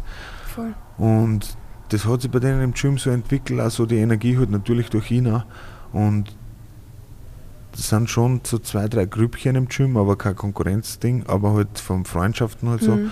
Und du bist halt dann nur mit Kämpfern jeden Tag unterwegs und das macht den Unterschied, glaube ich, aus. Ja. Und das eigentlich, obwohl die nicht so gute Trainingsbedingungen haben, jetzt so wie wir. Wir sind ja total, vor allem jetzt auch im Hero Gym, da hast du alles, was du Mhm. brauchst. Und ich weiß, du hast, glaube ich, erzählt, dass du in England dann damals habt einen Tag nicht trainieren können, weil die Tür zugefroren war. ja, nein, nein, die Matten waren gefroren. Ah, die Matten waren Ja. gefroren Ja, im Gym. Es war so kalt im Winter. die Engländer sind jetzt nicht so die hygienischsten. Ah, Und also, ne, es ist alles okay, aber nicht so, ja. Und ähm, erstens, wir sind immer in drei verschiedenen Gyms äh, unterwegs gewesen. Es, Ja. es, es gibt jetzt, natürlich, weil sie eher auch das Beste überall außerpickt. Mhm. Ähm, und in Gym im Fearless MMA, da, da war die Heizung kaputt, aber schon das letzte halbe Jahr, was mir auch gesagt hat. oh Und wir hätten Ring, äh, MMA-Wrestling gehabt, also MMA-Ringen gehabt am Vormittag und er schreibt mir so eine Stunde vorher, hey, Bro, Training ist cancelled, gell? Und ich so, ja, warum? Und ich schaue so beim Fenster aus, Schnee. Mir, fuck. Und ich so, ja, warum? Ja, die Matten sind gefroren. Oh mein Und Gott. ich schaue ihm zurück, willst du mich verarschen? Und er so, nein, ist kein Spaß. Sag ich, komm, Alter, das ist, Das ist so, also so ein Scherz, oder? Und er, nein, ist wirklich so. Und ich, erst verarsch mich nicht, was, was machen wir? Und er, Alter, ist kein Spaß, das ist das schon voll. so, Ja, was machen wir dann? Ringen im Schnee. Ja, dann sind wir laufen gegangen ein bisschen haben draußen ein bisschen so herumgerungen. Ja. Jacken anzogen und Ding, Ja. halt warm anzogen und ja, Boah, Wahnsinn. äh, war ziemlich witzig. Wie schafft er es mit Ernährung? Weil England ist jetzt nicht gerade berühmt für gesunde Ernährung. Äh, mach's selber. Mhm, also, kocht selber alles. ja. Er ist jetzt eigentlich schon, er schaut nicht so aus, aber er ist eigentlich schon out of camp, ist er schon ziemlich schwer. Mhm. Ja, Also hat schon, knackt schon den 90er. ja. Und, aber er tut sich relativ leicht mit dem Abnehmen, weil generell eher größer und ein wenig schlanker, also Mhm. es ist nicht so bullig gebaut. Also da ist nicht so das Problem. Was unterscheidet so unser Training jetzt zu so einem UFC-Champion? Ist der irgendwas anders? Macht er Ähm, was anders? Außer, dass er voll drinnen ist, mental? das ist ja das, ähm, in Wahrheit gar nichts. Natürlich, ähm, bei ihm war es jetzt so, er hat fünf Runden gekämpft, also dementsprechend hat er ein Drittel mehr gemacht wie alle anderen, weil da sein Bruder zum Beispiel, der Fabian, mit dem bin ich auch extrem zusammengewachsen, was ein sehr cooler Typ ist, weil ich sage immer so, der Leon ist mehr der Computer und der Fabian ist ein bisschen mehr der, der Lebemensch, so deswegen bin ich mit Echt? dem, glaube ich, auch ziemlich zusammengewachsen. der ist ein bisschen mehr, der Leon ist ein bisschen der zurückgezogene Typ, so vom Ding her. Okay. Ähm, Ja. Nicht, natürlich geht schon gerne aus, ist unter Leid und so, aber, aber jetzt nicht so der, der Draufgänger-Typ, eher der Berechnende und der Fabian ist halt ein bisschen so das Gegenteil. und ähm, das ist gar kein Unterschied vom Training, überhaupt nicht nämlich, gar nicht. Das Einzige, was bei ihm halt war, er hat von, von, vom, Kondiz, vom Konditionellen und vom, vom, von Trainingszeit, vom Aufwand einfach ein Drittel mehr gemacht wie alle anderen, weil er fünf Mhm. Runden gekämpft hat. Und ähm, was halt ist, ist der Fokus auf ihn selber. Es ist halt so, bei uns jetzt, wir haben halt die Gruppen oder sowas, MMA Pros oder hin und her. Mhm. Und da hast du halt schon einmal ein Training, was jetzt auf eine Person abgestimmt ist. Bei ihm ist halt einfach acht Wochen lang alles auf ihn abgestimmt gewesen. Also ich war Hauptsparingspartner und Haupttrainingspartner mit dem Musch, also der ist ein Ringer, also Iraner. Ähm, und wir waren, wir haben einige Einheiten gehabt, da waren wir im, da waren wir teilweise sogar nur zu zweit. Also einmal in der Woche waren wir nur er und ich. Und zweimal waren wir nur zu viert. Und da war halt immer ein Coach oder zwei Coaches dabei und das ganze Training war halt auf ihn bezogen. Das ist halt natürlich gleich ganz was anderes, weil halt Mhm. von der Detailarbeit her, das kannst du halt dann so nicht vergleichen, als wie wenn du jetzt einfach nur in die Pro-Gruppe gehst Ja. und dort mittrainierst. Das ist halt dann schon, also da wird dann schon akribisch darauf hingearbeitet und ist logisch, dass da Geht gleich viel mehr weiter. ja, ja, 100 Prozent. Also das, das, ist, das, das merkst du, es ist selbst für mich, also in die fünf Wochen, wo ich bei ihm in der Vorbereitung war, ich glaube, ich habe in den fünf Wochen ein Level abgemacht, wo ich daheim sechs Monate brauche. Mhm. Was Wahnsinn. ganz klar ist, weil dann auch nach seinen Trainings ab und zu für mich, dann, also habe ich dann ab und zu eine halbe Stunde, Mhm. dreiviertel Stunde mit seinen Coaches dann gemacht. Das war natürlich für mich auch ein mega Ja. Boost. Und das ist eigentlich der einzige Unterschied. So. Was habt ihr so in London erlebt? Ah, London war, war echt Du grinst. War richtig cool. Ja. Ich war so, wir, wir haben so, also es war, er hat ein Airbnb gehabt. Ja. Ähm, da waren aber die ganzen Coaches drinnen und ähm, na, sein Bruder ist dann ins Hotel gekommen. Da waren die ganzen Coaches drinnen und ein Freund von ihm. Und ich war aber im Kämpferhotel mit seinem Boxcoach und mit dem Fabian, mit seinem Bruder. Wir Mhm. haben ähm, Fighter Hotel ein Zimmer gehabt. Und witzig war nämlich, ich habe mir immer gedacht, so in der UFC, was der, wenn du die Trash Talks hörst oder Mhm. so oder irgendwas, dass das schon natürlich ein bisschen gespült ist hin und her. Ah, ah, dem ist nicht so. Also in dem, ja, in bei dem wirkt es ja eh ein bisschen ernst alles. Nein, nicht jetzt von was mit dem Leon zum tun Ja. hat, sondern so generell von den UFC-Kämpfern, weil da waren ja alle UFC-Kämpfer Ja. in dem Hotel. Meinen sie es echt ernst? Die Und- meisten. Ja, schon. Also es waren im Hotel die ganzen fünf Tage, vier Tage, ich glaube so 15 bis 20 Securities. Oh mein Gott. Es hat von den Bantamweights, äh, also das haben wir dann, irgend so UFC-Staff hat man dann auch gesagt, ja, ist immer so bei den Leichtgewichtlern so. Die hätten fast, also die sind aufeinander zugelaufen schon, die wollten sie fetzen.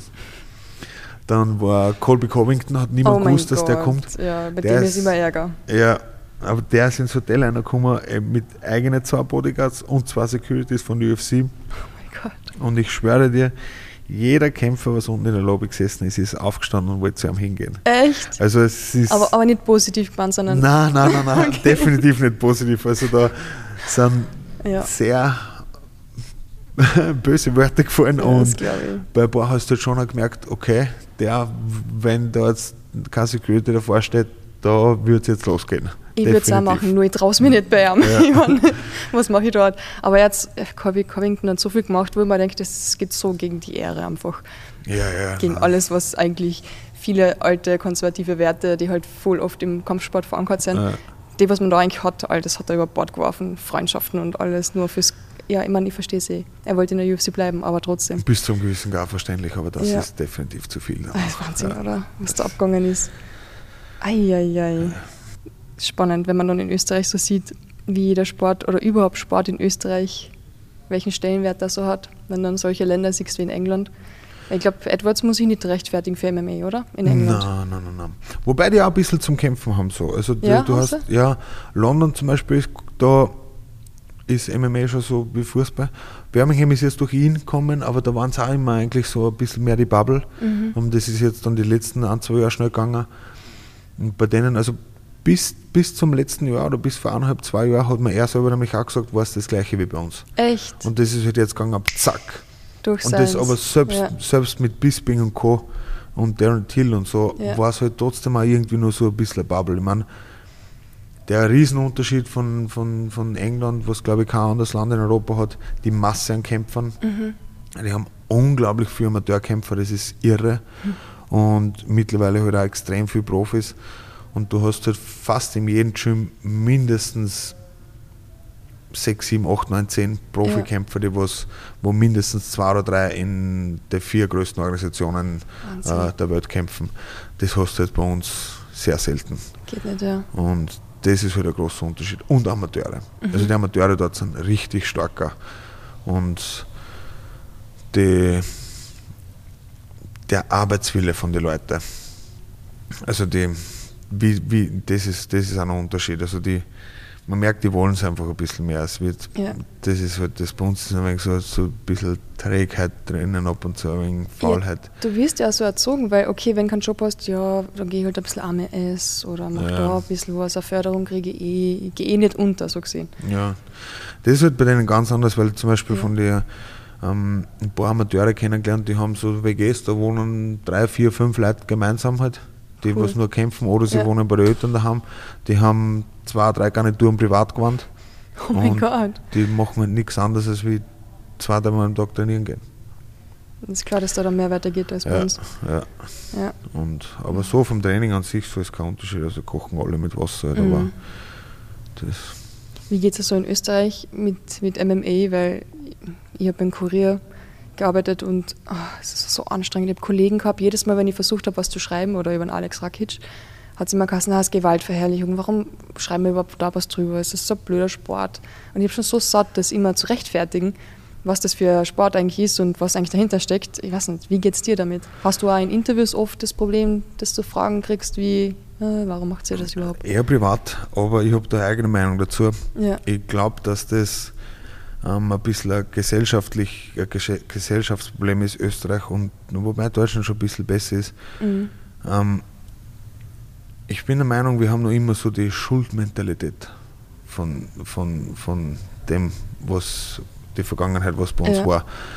Aufgrund dessen sieht man ja in den Medien und in der Politik, wie die Leute aktuell drauf sind und so und, und so Toleranz oder, oder so, so Männlichkeit quasi oder so, so ein Sport, halt, wo halt Kontakt ist, eher so wegdrängt wird und so, so falsche Toleranz einfach und so versucht wird, Werte zu, kaputt zu machen. Und das finde ich ist meiner Meinung nach extrem gefährlich, weil alles, was irgendwo in eine, in eine extreme Richtung geht, ist Mhm. meiner Meinung nach gefährlich und egal in welche Richtung, ja. Absolut, absolut. Und ähm,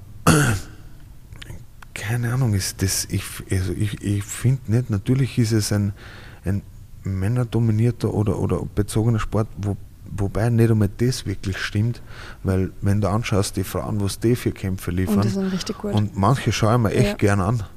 Und, und wir haben, ich habe auch mit in, in Mhm. England zum Beispiel haben wir auch drei Mädels gehabt, den habe ich auch trainiert, weil, oder jetzt die Hilde zum Beispiel, was so super. die wo Judo, Olympia Judo Olympia war, mitgemacht, ja. zum Beispiel, die ist ein Monster. Ja, weißt du, was ich meine? Und Ja. wo, wo, wo, wo, Wird mir Geld verwetten, die wird jeden von euch fertig machen. ja, und ich denke mir dann so, was, wie kommen dann so die Leute drauf oder wer, wer, wer gibt wem das Recht und zu sagen, ja, wir sind alle so Proletten, Mhm. was sie einfach nur in den Pappen haben und die, die Ja. so, so auf, in, in ein schlechtes Licht stellen, so, na, überhaupt nicht. Ich, Ja. ich glaube, jeder, das ist nämlich immer das Witzige, wenn du dann Leute triffst, die was so ein Bild haben von Kämpfer oder vom Kampfsport und der trifft dann einen, einen Profi oder einen, einen, einen Ja. Kämpfer, der das vom Herzen gern macht und ernst nimmt. Wir sind die ruhigsten und offensten Menschen, was es gibt eigentlich so. Total. Ja. Meine, jeder von uns hat seine Prinzipien und seine Werte. Ich meine, wenn du jetzt immer über die rote Linie steigst, dann, dann diskutiere ich auch nicht mehr mit dir, dann, dann Mhm. muss ich jetzt so sagen, Entschuldige, aber dann knall ich weg. Es ist, es ist einfach was. äh, Ja. Aber, Du hast aber die Linie ab einmal vorgegeben und gesagt, wo die Linie ist. genau, von ja, also ja. wenn es dir übersteigt, aber das, Manche müssen es spüren. das soll ja so sein Ja. dann, weil ich meine, das hat meiner Meinung nach was mit Erziehung zu tun und ich bin Mhm. sehr, also ich habe ich hab Respekt vor jeder Meinung, vor jeder anderen Meinung, ich horche mir das an und äh, selbst wenn ich absolut gegen diese Meinung bin, respektiere den Menschen Mhm. trotzdem, egal was der für eine Meinung jetzt hat, Religion hat oder woher der kommt, das ist mir völlig egal. Das ist immer ein Geben und Nehmen auf der Welt und das finde ich sollte ein bisschen mehr forciert werden und nicht so, Ja, So. wir sind jetzt so zivilisiert, also Kämpfe von vor 2000 Jahren, das braucht man nicht mehr. ja, Aber Das liegt, glaube ich, nicht nur am Sport, so das ist eben, wie gesagt, glaube ich, generell ein gesellschaftliches Ja. Problem, was wir aktuell haben, weil so ein bisschen so die so falsche Toleranz, falscher Stolz in gewissen Richtungen oder so, sowas ist einfach nie gut, egal in was für Richtung. Und ich finde, der Menschheit sollte ein bisschen mehr beigebracht werden, respektiert den Nächsten, Ja, genau. und ja. es hat halt einfach jeder so seine Linie. Aber wenn jetzt zum Beispiel mich was stört, ich wäre, ich wäre, ich, ich habe, keiner gibt mir das Recht oder ich habe nicht das Recht oder ich habe auch keinen Grund dazu, dass ich von Haus aus zu einem geschissen bin. Mhm. Solange der normal zu mir ist und selbst wenn er nicht normal zu mir ist, dann sage ich es ihm eh vorher und sage, Ja. hey, lass das. Und wenn er es nicht lässt, man, heutzutage würde ich mir wahrscheinlich selber umdrehen und gehen, weil es mich gar nicht interessiert. Aber ich weiß nicht, für, für meiner, meiner Ansicht nach die Zeiten mit, mit weiß ich, du hast immer genug Idioten, man kann es nicht so pauschalisieren, aber so mit, mit Diskriminierungen oder was ist irgendwas, keine Ahnung, ich, ich, ich kriege es auch nicht wirklich mit, muss ich sagen, Mhm. weil ich bin sehr offen und kann mit jedem und alles, sagen wir mal so, Ja. ähm, halt bis zu einem gewissen Grad halt, wenn, und ja, das meiner Meinung nach ein bisschen mit Erziehung zum da halt auch. Und, Voll. aber es ist ein Problem, ja. Es, ist- es ist echt schlimm. Und vor allem, wir haben auch schon mal drüber geredet, es geht manchmal sogar bei manchen Leuten so in das Extreme, dass anonym im Internet drüber geschrieben wird und viele Kämpfer in eine Ecke reingebracht werden, wo ihr eigentlich gar nicht seid. Ja. Und das fand ja arg. Ich weiß nicht, hast du Lust da vielleicht drüber zu sprechen? Was, Ja, können was wir du gerne schon machen, da ja. für Erfahrungen gemacht hast? Äh, also erstens gibt es da zum Beispiel auch einige Deutsche, Ja. wo es, wo es persönlich weiß und so, die was auch, ähm, jeder ist einmal jung. Und wenn ich in jungen Jahren zwischen, keine Ahnung, 14 und 18 einmal irgendwo in einer Szene drinnen bin, was nicht passt, was Mhm. nicht gehört, aber dann danach, ja, wo, und, und danach ich über das dann verurteile oder oder Dein ganzes Leben lang abgestempelt oder, wirst. Oder wo ich Ja. dann sage, ja, das war ein Fehler, Mhm. ja, dann lass ihn. Dann war es auch ein Fehler für ihn. Dann schaust, dann weißt du, dann, Mhm. dann muss ich den nicht gleich am Pranger stellen, mit, wenn er dann 30 ist und dann ist er ein Leben lang quasi ein Recht oder was ist irgendwas. Nein, jeder Mensch hat eine zweite, eine zweite, eine zwe- eine zweite Chance verdient und vor allem in jungen Jahren. Ähm, das kannst du den Leuten nicht ewig vorwerfen. Mhm. Es, Ja. ist, es geht einfach nicht. Das kann hat das Recht dazu. Und es ist, ähm, das war bei mir auch so. Ich habe zum Beispiel, bei mir ist ähm, letztes Jahr oder vor zwei Jahren, Mhm. bin in einen Artikel vorgekommen, wo über Österreich rechts außen geschrieben worden ist und So einfach auf einer Online-Seite irgendwo im Internet. Ja. Das war nicht einmal ein gescheites Medium oder irgendetwas, das das veröffentlicht hat, weil Ja, es war auch keine Recherche dahinter. erstens das und völlig unbegründet. Ja. Weil ähm, dass ich in der Hooligan-Szene war oder halt gute Kontakte habe oder bin, ja, aus dem mache ich jetzt auch kein Geheimnis, aber, Mhm. aber ich habe mein Leben lang noch nie mit der rechten Szene was zu tun gehabt. Ganz im Gegenteil, wo ich jung war, ähm, haben wir immer Schlägereien gehabt auf die Stahlfessel gegen die ganzen Nazis und sowas. Ja. Also, weißt du, und dann komme ich in einen Artikel vor, wo es über, über, über, wo es über Nazis geht. Und dann schreiben die sogar dazu, aber ich bin nicht der rechten Szene zuzuordnen. Ja. Wie lächerlich. Und trotzdem beginnt das Bild hin. Wo habt ihr jemals was, wo habt ihr jemals irgendwie Recherche betrieben, Mhm. beziehungsweise wer gibt euch das Recht, sowas zu schreiben, weil ihr wisst, also, Ja. was man damit anrichten kann. Weil stell dir vor, das kommt in ein, in ein, in ein öffentliches Medium und du Mhm. hast irgendwo Überschrift Kampfsportler äh, rechtsradikal. Ja. Das kriegst du nie wieder weg, egal ob es richtig ist oder nicht. Sponsoren sind das weg. ist, ja, das ist verrückt sowas. Ja. Und, Und vor allem niemand von den Profis hat wirklich Zeit für so einen Scheiß, weil ganz ehrlich, ich, das ist nur Training. Wer Unmöglich. interessiert es da auf irgendwelche, Ja. ich weiß nicht, rechtsradikalen Sachen hinzugehen? Weil Wenn, wenn, wenn, ich, wenn, wenn ich wüsste oder wenn, wenn, wenn so einer auf die Matte kommt, Mhm. dann ist er in der Sekunde weg von dieser Matte. Weil Ja. mit dem, mit, egal in was für Richtung von Extremität das geht, tschüss, Mhm. weg von mir. Was der uns so denken, aber 99,9999 Prozent der das Kampfsportler. ist was sogar das- Schimpfvorschrift in Ja. die Linien, Richtlinien. Ja. Und vor allem, vor allem die Profis, wir haben Ja. nicht einmal Zeit für so einen Scheiß. Also, Ich auch es, nicht, ja. Das Stärkste ist ja, wenn es mit irgendwem von uns redest, es interessiert keine Sau. Ja. Niemanden von uns interessiert das. Niemanden. Politik, natürlich gibt es Leute, die sind, interessiert Politik und das und das, aber keiner von uns geht in irgendwo in eine extreme Richtung oder irgendwas. Ja, Jeder voll. hat halt seine Meinung und jeder Mensch hat das Recht, seine Meinung zu haben, meiner Mhm. Meinung nach. Also nicht meiner Meinung nach, es ist so. Und das ist sehr gefährlich, sowas zu machen mit gewissen Leuten, weil also es, in Österreich fällt mir jetzt kein Verein, aber in Deutschland gibt es zwei die Leute, die, denen ist die Karriere kaputt gemacht worden. Wirklich? Ja. Also die keine Chance nehmen und die waren echt gut auch. Die, Boah. die waren aufsteigend, am aufsteigenden Ost Ja. und in Deutschland gibt es ja so gibt's ja so Gruppierungen, so, so, so linke Gruppierungen und da haben sie echt mit zwei Leuten, ja, zwei Leuten war sie, bei denen war es vorbei dann. Und Vorbei, weil sie wirklich keine Sponsoren mehr gefunden ja, haben. Wow. die haben einfach keinen, keinen Kampf mehr gekriegt. Ja. Da ist einfach, die Veranstalter haben mir gesagt, nein, ist mir zu gefährlich so, obwohl die die Leute kennen, was der Mhm. irgendwo verstehe ich die Veranstalter, aber eigentlich, eigentlich nicht, weil Aber ich mir denke, ja. gibt denen die, was der, gibt denen die Chance, sollte irgendwann, wo man ich denke, keine Ahnung, der war jetzt Hausnummer, es war jetzt dann in der Jugend in so einer Szene, sagt, ähm, er verurteilt das und lasst ihm seine zweite Chance geben. Sollte der noch im, im, im späteren oder im Nachfolger nochmal irgendwo Mhm. so Kontakte haben zu irgendwas, ja, dann, dann gibt es ja keine Diskussion mehr, Eh. dann weg mit dem. Ja. Aber das, ja, schwieriges Thema. Extrem schwierig, ja. Mir regt es immer auf, weil es einfach so Vorverurteilungen sind. Ja. Weißt, wo man denkt, komm, lass es doch. Ich weiß nicht. Ja. wird da niemand über die links-linken Seite erstellen und sagen, "Ah, der hat da, keine Ahnung, das und das gemacht und echt bescheuert. Aber wurscht. Ja. Hast du das Gefühl, dass viele, was nicht, dass viele aus der Hooligan-Szene wirklich kommen und dass sie einfach meinen, okay, du warst mal Hooligan, passt, du musst rechtsradikal sein?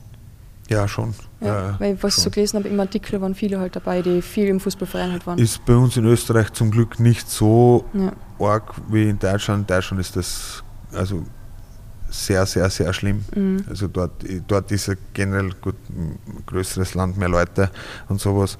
Und dort ist ja auch teils berechtigt, teils, aber halt ja, schon eigentlich, also unnötig oft. Ich denke mir immer, weil es ist immer sehr oft so, was ich beobachtet habe, die Leute, die Toleranz predigen, die haben es am wenigsten. Ja, das stimmt eh, weil die lassen, das habe ich auch schon mitgekriegt. Ja. Ja, die lassen kein anderes Dings tun, Ja. ja.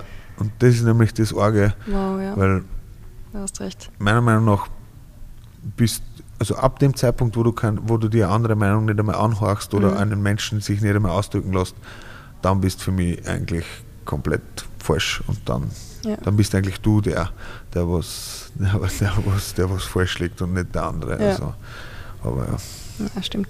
Ähm, es gibt Länder, Österreich, wenn es nicht gerade die wichtigen drei Sportarten sind, wie Skifahren, Fußball und Tennis, dann wird es nicht wirklich gefördert.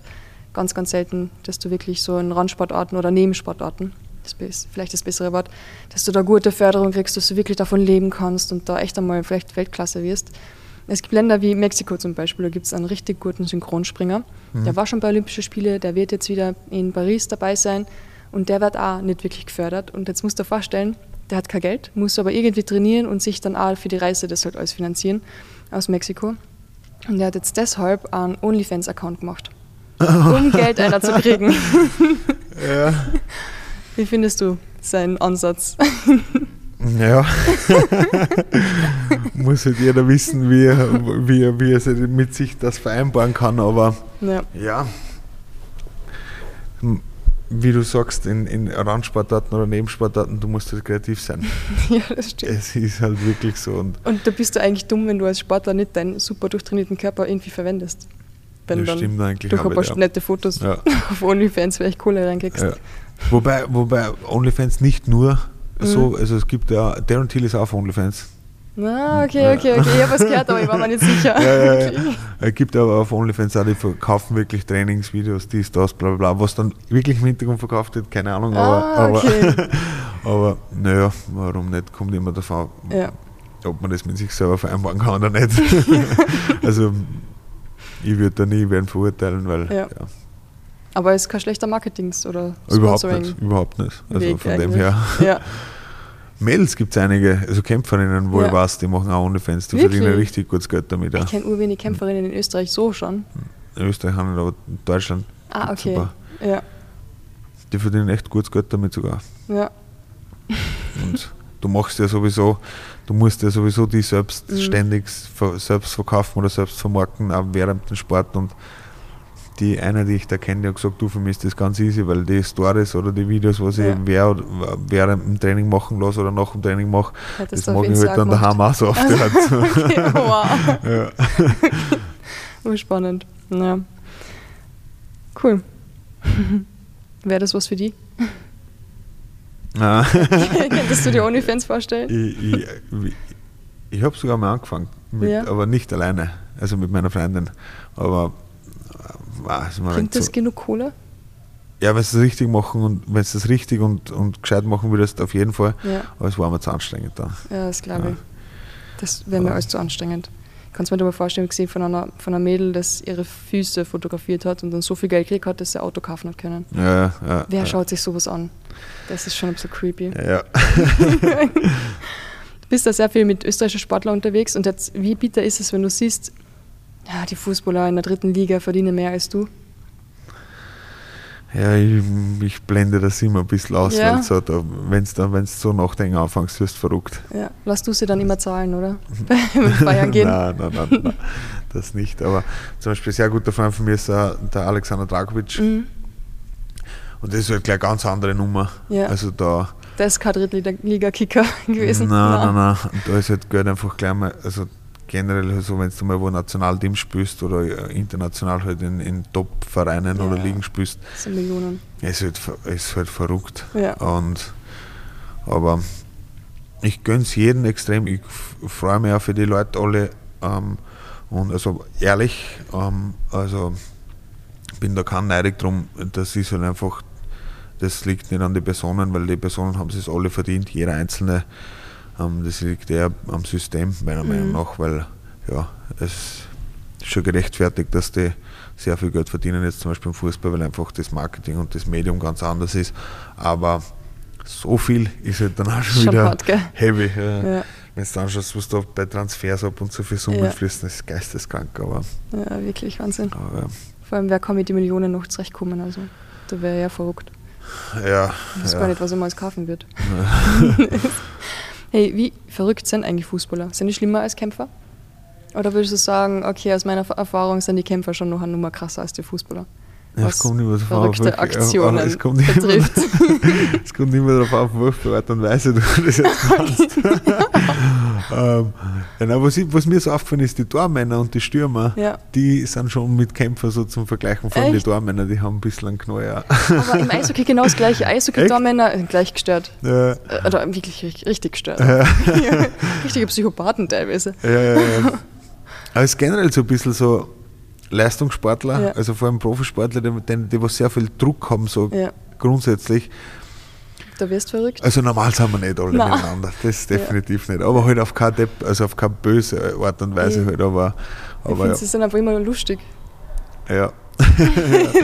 da also erlebt habe ich schon ein paar witzige Sachen oder ein paar arge Sachen. Ja. Wie viel, oder kannst du uns erzählen oder ist es eher so das? Schwierig, schwierig. Ja, ich weiß eh. Ja. Besser off-record. Wer, wer, mal, wer, mal, wer mal, machen wir mal. Also ich, ich, ich werde mal ein bisschen nachfragen, weil okay. unter anderem ja auch Sachen erlebt habe von Kampfsportlern mit ja. viel Geld. Ich werde mal, werd mal ein bisschen nachfragen, da können wir mal einen extra, extra ah, Podcast extra machen. machen. Ja, aber da, da, muss ich wirklich vorher nachfragen, weil sonst das ja, kann ich kein nicht Problem. machen. Das verstehe ich. Ich werde mal das merken, gell? Ja. Also, das weiß ich, das weiß ich. Boah, jetzt habe ich auch noch eine persönliche Frage. Oh Mann, so viele persönliche Fragen. Ich habe sie zum Schluss aufgehalten, weil ich gedacht habe, wenn ich jetzt am Anfang stellen, dann Kein spazierst du aus. Nein, nein, nein, nein, nein. Hey, ähm, aber starten wir mit einer leichten, schweren Frage. Was würdest du als den größten Ausrutscher beschreiben? Oder das, wo du sagst, boah, Alter, Dominik, das hättest du echt ersparen können. Da sind ein paar dabei. boah, konkret? Es können ja zwei sein. Oder drei. Aber maximal drei. Boah. Muss gar nicht so detailliert sein. Ich hätte mir definitiv ein paar Partys ersparen können, okay. was so zwischendurch immer wieder mal reingekommen sind. Vor allem in so, vor allem in so Phasen, wo äh, vor allem in so Phasen, wo es eh generell dann nicht so gelaufen ist oder wo einfach privat unsportlich ja. einmal ein wenig Dings war, hatte ich früher ein bisschen die Tendenz dazu, das dann ganz, das Ganze mit, mit Fortgehen zu kompensieren. Das war einfach ab und zu wirklich völlig unnötig, weil du dann in Wahrheit nur selber mehr kaputt machst, als wie, also da flüchtest in Wahrheit einfach mhm. nur von der Realität. Das, und das ist eigentlich so ein, ein Punkt, das ist das Einzige, wo ich mir denke, ab und zu, das hättest einfach lassen können. Das auf jeden Fall. Boah. Sonst. Ich weiß nicht, eigentlich nicht so. Es sind mehr so, mehr so, paar, mehr so, paar, so freundschaftliche Sachen oder so, so zwischenmenschliche Sachen, wo ich mir ein paar Mal gedacht habe, hey, du Volltrottel, das hättest jetzt, also da hättest du jetzt nicht gleich so reagieren sollen oder, mhm. oder vielleicht das war, das war nicht richtig von dir so das, was ich, kann ich mir ein paar Sachen, wo ich mir ein paar Sachen vorwirf, so, aber, aber es ist eigentlich nichts gewesen, wo ich nicht wieder klargestellt habe oder wo ich nicht wieder das Ganze geregelt habe. Wie gesagt, weil, weil ich halt schon zu meinen Fehlern stehe und auch weiß, wenn ich was falsch gemacht habe mhm. und ich das dann auch wieder berichtige. Ja. Jemals gedacht, du wirst irgendwas erzählen von irgendwelchen Orgen Partys, wo du aufgewacht bist, irgendwo in Miami und keine Ahnung. Ja, aber das ist lustig. das wäre jetzt nichts. Ja, das stimmt. Das wäre jetzt nichts, das wäre jetzt nichts, was ich so bereue, weil das sind halt im Nachhinein dann witzige Geschichten. Lustig Aber, ja. äh, ja, da eine, eine Geschichte gibt es dazu. Miami, bist du wirklich aufgewacht dort? Nein, nein, nein, nein, nein, aber in, in Mallorca bin ich aufgewacht einmal. Das ja, das ja. Na, ähm, eine Partygeschichte gibt es, die, was wirklich, also das, ähm, ja, jetzt kann man es ja schon erzählen, was passiert ist. Äh, Donnerstag getroffen mit Freunden zum Essen und das Ganze ist dann so, das war dann ein Viertagesausflug von Wien, von Wien mit dem Auto nach Klagenfurt am, am Wörthersee nach Völden. Die Strecke bin ich gefahren, kann mich an keine Sekunde mehr erinnern. Oh mein Gott, das ist so fünfeinhalb Stunden Fahrt. Mhm. Oh mein Gott. Also es, das war ein ziemlich heavy Ausflug. Ähm, der vom, also Donnerstag haben wir jetzt zum Essen getroffen, ist dann noch ein bisschen ausgeartet. Freitag bin ich in der Früh in Klagenfurt in einem gewissen Etablissement munter worden, wo ich mir gedacht habe, okay, fuck, wie bin ich da jetzt hergekommen und schau so, schau nochmal so auf die bin ich dort wirklich? So, ja, ich war dort wirklich und das war, und da waren dann so vier Tage, also von Donnerstag bis Sonntag so vier Tage mit Handy, Geldtasche und demselben Gewand dann quasi von Wien nach Kärnten und von Kärnten dann wieder zurück, vier Tage on Tour, also Ah. wirklich Vollgas. Das war so ganz ins Detail kann ich nicht gehen, weil es nicht Ja. jugendfreundlich, also nicht jugendfrei ist, aber, aber das war so eine Sache, das war so eine Sache, sowas ist glaube ich, ja vielleicht bei Hangover verfilmt worden, das, das, aber wobei da Hangover glaube ich nicht ganz mitkommt. aber ja. Wie ist Mallorca dort zustande gekommen, weil du davor Mallorca erwähnt hast? Am Mallorca war so eine Sache, das war vor fünf Jahren glaube ich oder so, da waren wir im Sommer, waren wir Ja. fort in Wien und natürlich Vollgas geben und keine Ahnung wer oder wie wir auf die Idee gekommen sind, auf jeden Fall sind wir ähm, Flughafen gefahren Mhm. und nach Mallorca geflogen und Habt ihr einen Reisepass mitgehabt? Ich, nein, ich bin mit, mit dem Führerschein. Ah, okay, echt. Das ist nach Schweden, habe ich das, übrigens, habe ich das übrigens auch schon mal gemacht, wo ich nach Schweden geflogen bin. Da sind wir auf. Trainingslager geflogen. Ja. habe ich auch meinen Reisepass vergessen, habe mit dem Führerschein fliegen lassen. Und ja, da bin ich dann in Mallorca so am Strand munter, also munter waren und habe noch so irgendwie in Erinnerung gehabt, dass ich im Flieger gesessen bin und was weiß ich und dann drehe ich so okay, fuck, ich liege wirklich am Strand. Oh Scheiße. Mit Ja. Sonnenbrand. ja, nein. Aber ja, das sind so, das waren zwei so richtig heavy Geschichten. Ja. Oh, sag. Ich soll die von einer Person unbedingt fragen, ja. ja. wie es sein kann, dass du noch keine Vorstrafe hast. Und ich weiß nicht, ob stimmt. Na. Noch keine Vorstrafe Ich habe mir gedacht, Alter, weil du hast den Knast sicher schon mehr als Arme von innen gesehen. Also wie kann es Ja, sein, aber, du aber äh, das, das stimmt leider auch, aber nie, aber nie über längere Zeit zum Glück. Na, ich habe schon, ähm, aber die sind seit boah, zwei Jahren, glaube ich, weg alle. Also ich die letzte wirkliche habe ich gehabt, also mit 23 Jahren. So genau will ich es eh nicht wissen. Ja, äh, ähm, Es ist nur Dark heute Ah, nachgefragt. okay, okay. Dark hat gesagt, frag ihn unbedingt. Na, hatte, hatte ich ein paar. ja. Leider. Aber mm, das alles zwischen 15 und 22, 23 angesammelt. Also Ja. die wirklich unguten Sachen, sagen wir mal so. Und, Und dann, dann war Erf- Schluss. Ja, Deine Erfahrung im Gefängnis auch.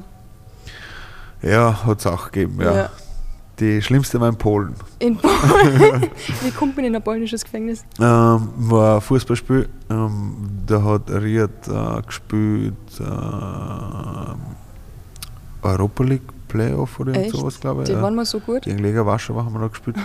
Boah. Und da ist vor dem Stadion ein bisschen zum Techtelmechtel gekommen mit den Securities und dann haben sie mich dort ähm, festgenommen und war dann fünf Tage in Warschau eingesperrt. Wie war es Ähm, essen?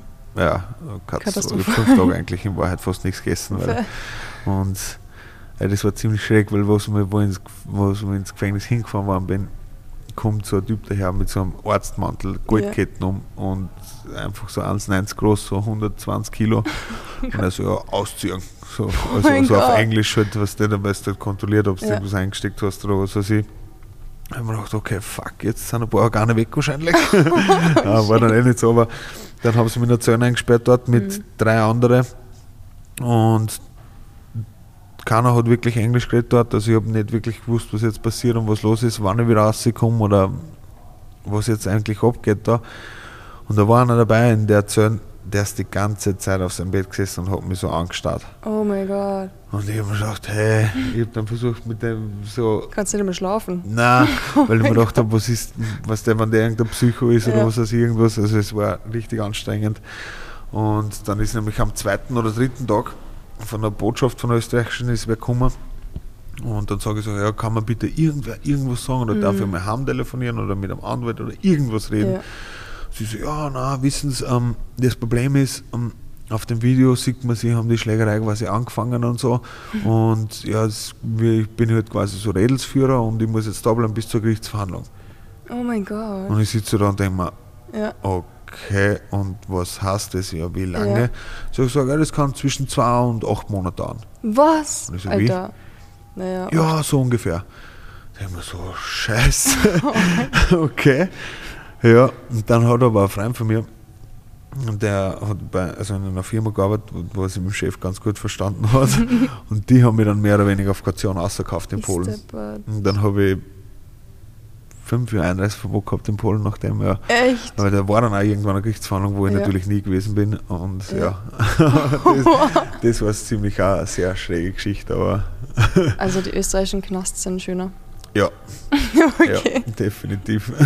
Aber du wirst nie wieder eins von ihnen sehen. Nein, nein, nein, nein, Ja. ganz sicher nicht. Ganz sicher nicht. Ich habe mir gedacht, wir sollten vielleicht die, unsere Podcast-Folge nicht mit einem Knast beenden. Ja, Aber vielleicht ein bisschen mit, mit ein bisschen Liebe und nachdem du der Wächter der Liebe bist, kann man vielleicht damit beenden.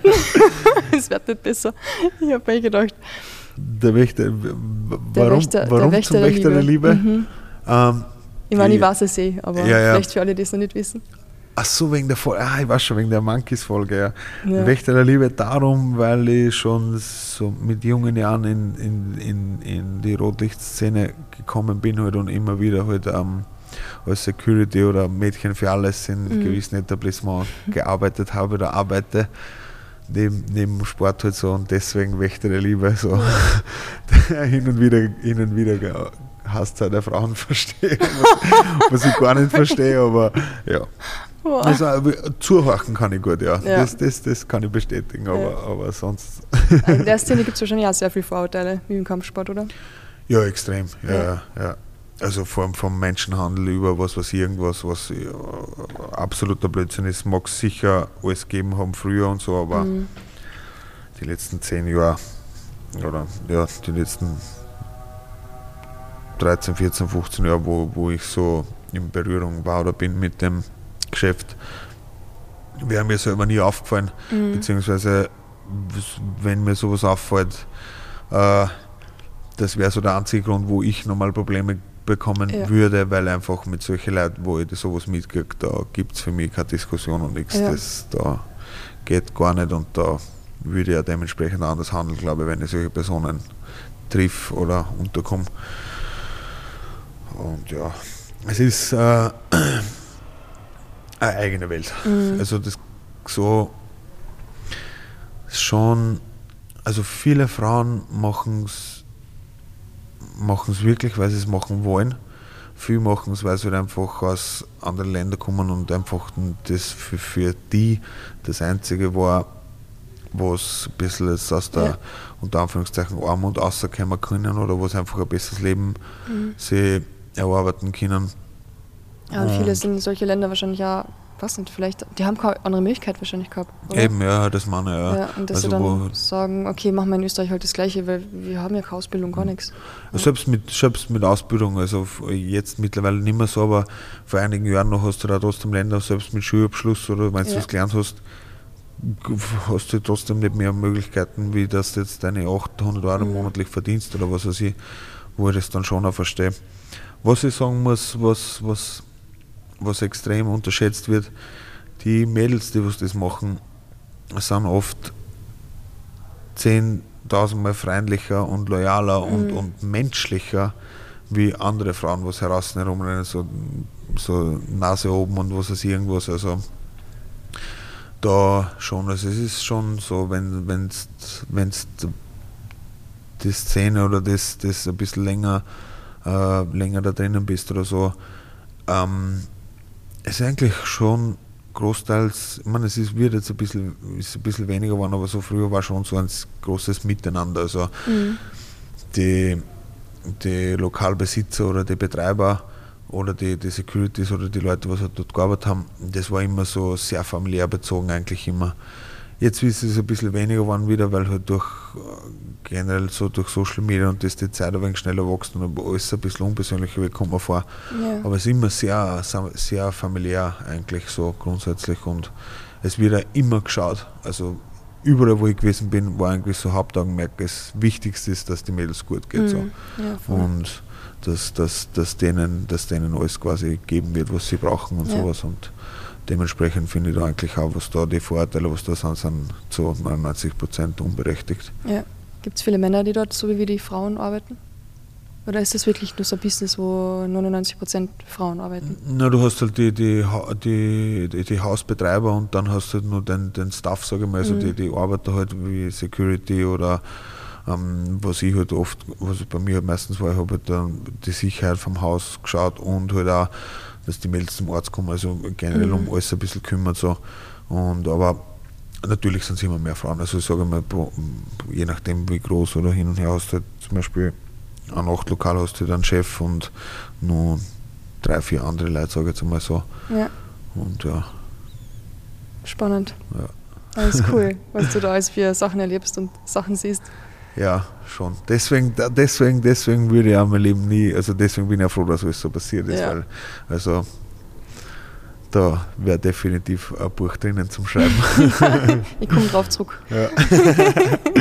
okay, ich glaube, wir haben alles. Gibt es irgendwas, was du nur mitteilen möchtest oder vielleicht dein nächster Kampf, falls es da schon Infos gibt? Äh, ja, Ende Juli sind wir gerade dabei, ähm, aber da ist noch nichts fixiert. Also das Einzige, was ich jetzt gehört habe oder was mir gesagt worden ist, dass das fix ist, aber es wird Middleweight sein wahrscheinlich. Okay. Und ähm, Gegner habe ich noch keinen und es sind zwei Tage, wo kämpft wird, also 28. 29. Juli. Ähm, aber ist noch nicht äh, die Unterschrift trocken. Also, okay. Ja. Ist das so Turnierform? Nein, nein, nein, ist nur ähm, okay. Aber es wird auf zwei Tage gekämpft? Genau, es sind zwei, also zwei Tagesveranstaltung ist so. Ah, okay, aber du also kämpfst ein Riesenevent. Ja, ja, ja, ja. Also ja. es sind keine Turnierkämpfe dort, es ja. ist einfach nur ein Riesenevent und Krass. so ein gewisses, so auf die Art Super Bowl von der Veranstaltungsreihe, so cool. in die Richtung. Aber ja, ich hoffe, also es wird eh funktionieren, ja. wie immer. Halt, Wir werden es eh passen. Ja, ja. Perfekt. Wir haben alles. Hey, danke für deine Zeit, für deine Offenheit und dass du mir noch nicht kaut hast für alle Fragen, Nein, die ich gestellt habe. das ist wahnsinnig. Ich sage danke, ist immer cool. Und ja. Stell dir das so da, als ob du der Ohrschlägertyp wärst. Bist du überhaupt gar nicht. Erstens mal muss ich mich immer entschuldigen, dass ich so oft verschoben habe, Nein, dass, dass wir nicht zusammengekommen sind, aber sehr, sehr, sehr cool. Und du hast schon gewusst, warum. du hast, du hast Vorlaufzeit gebraucht, so mental, um die einzustellen. Nein, nein, nein, nein, nein. Wie gesagt, reden du ja gern. Ja. Und ja. Spannend. Danke. Und sehr, alles Gute weiterhin. Dankeschön. Und ich hoffe, wir hören uns bald wieder mal. Oh ja, auf jeden Fall.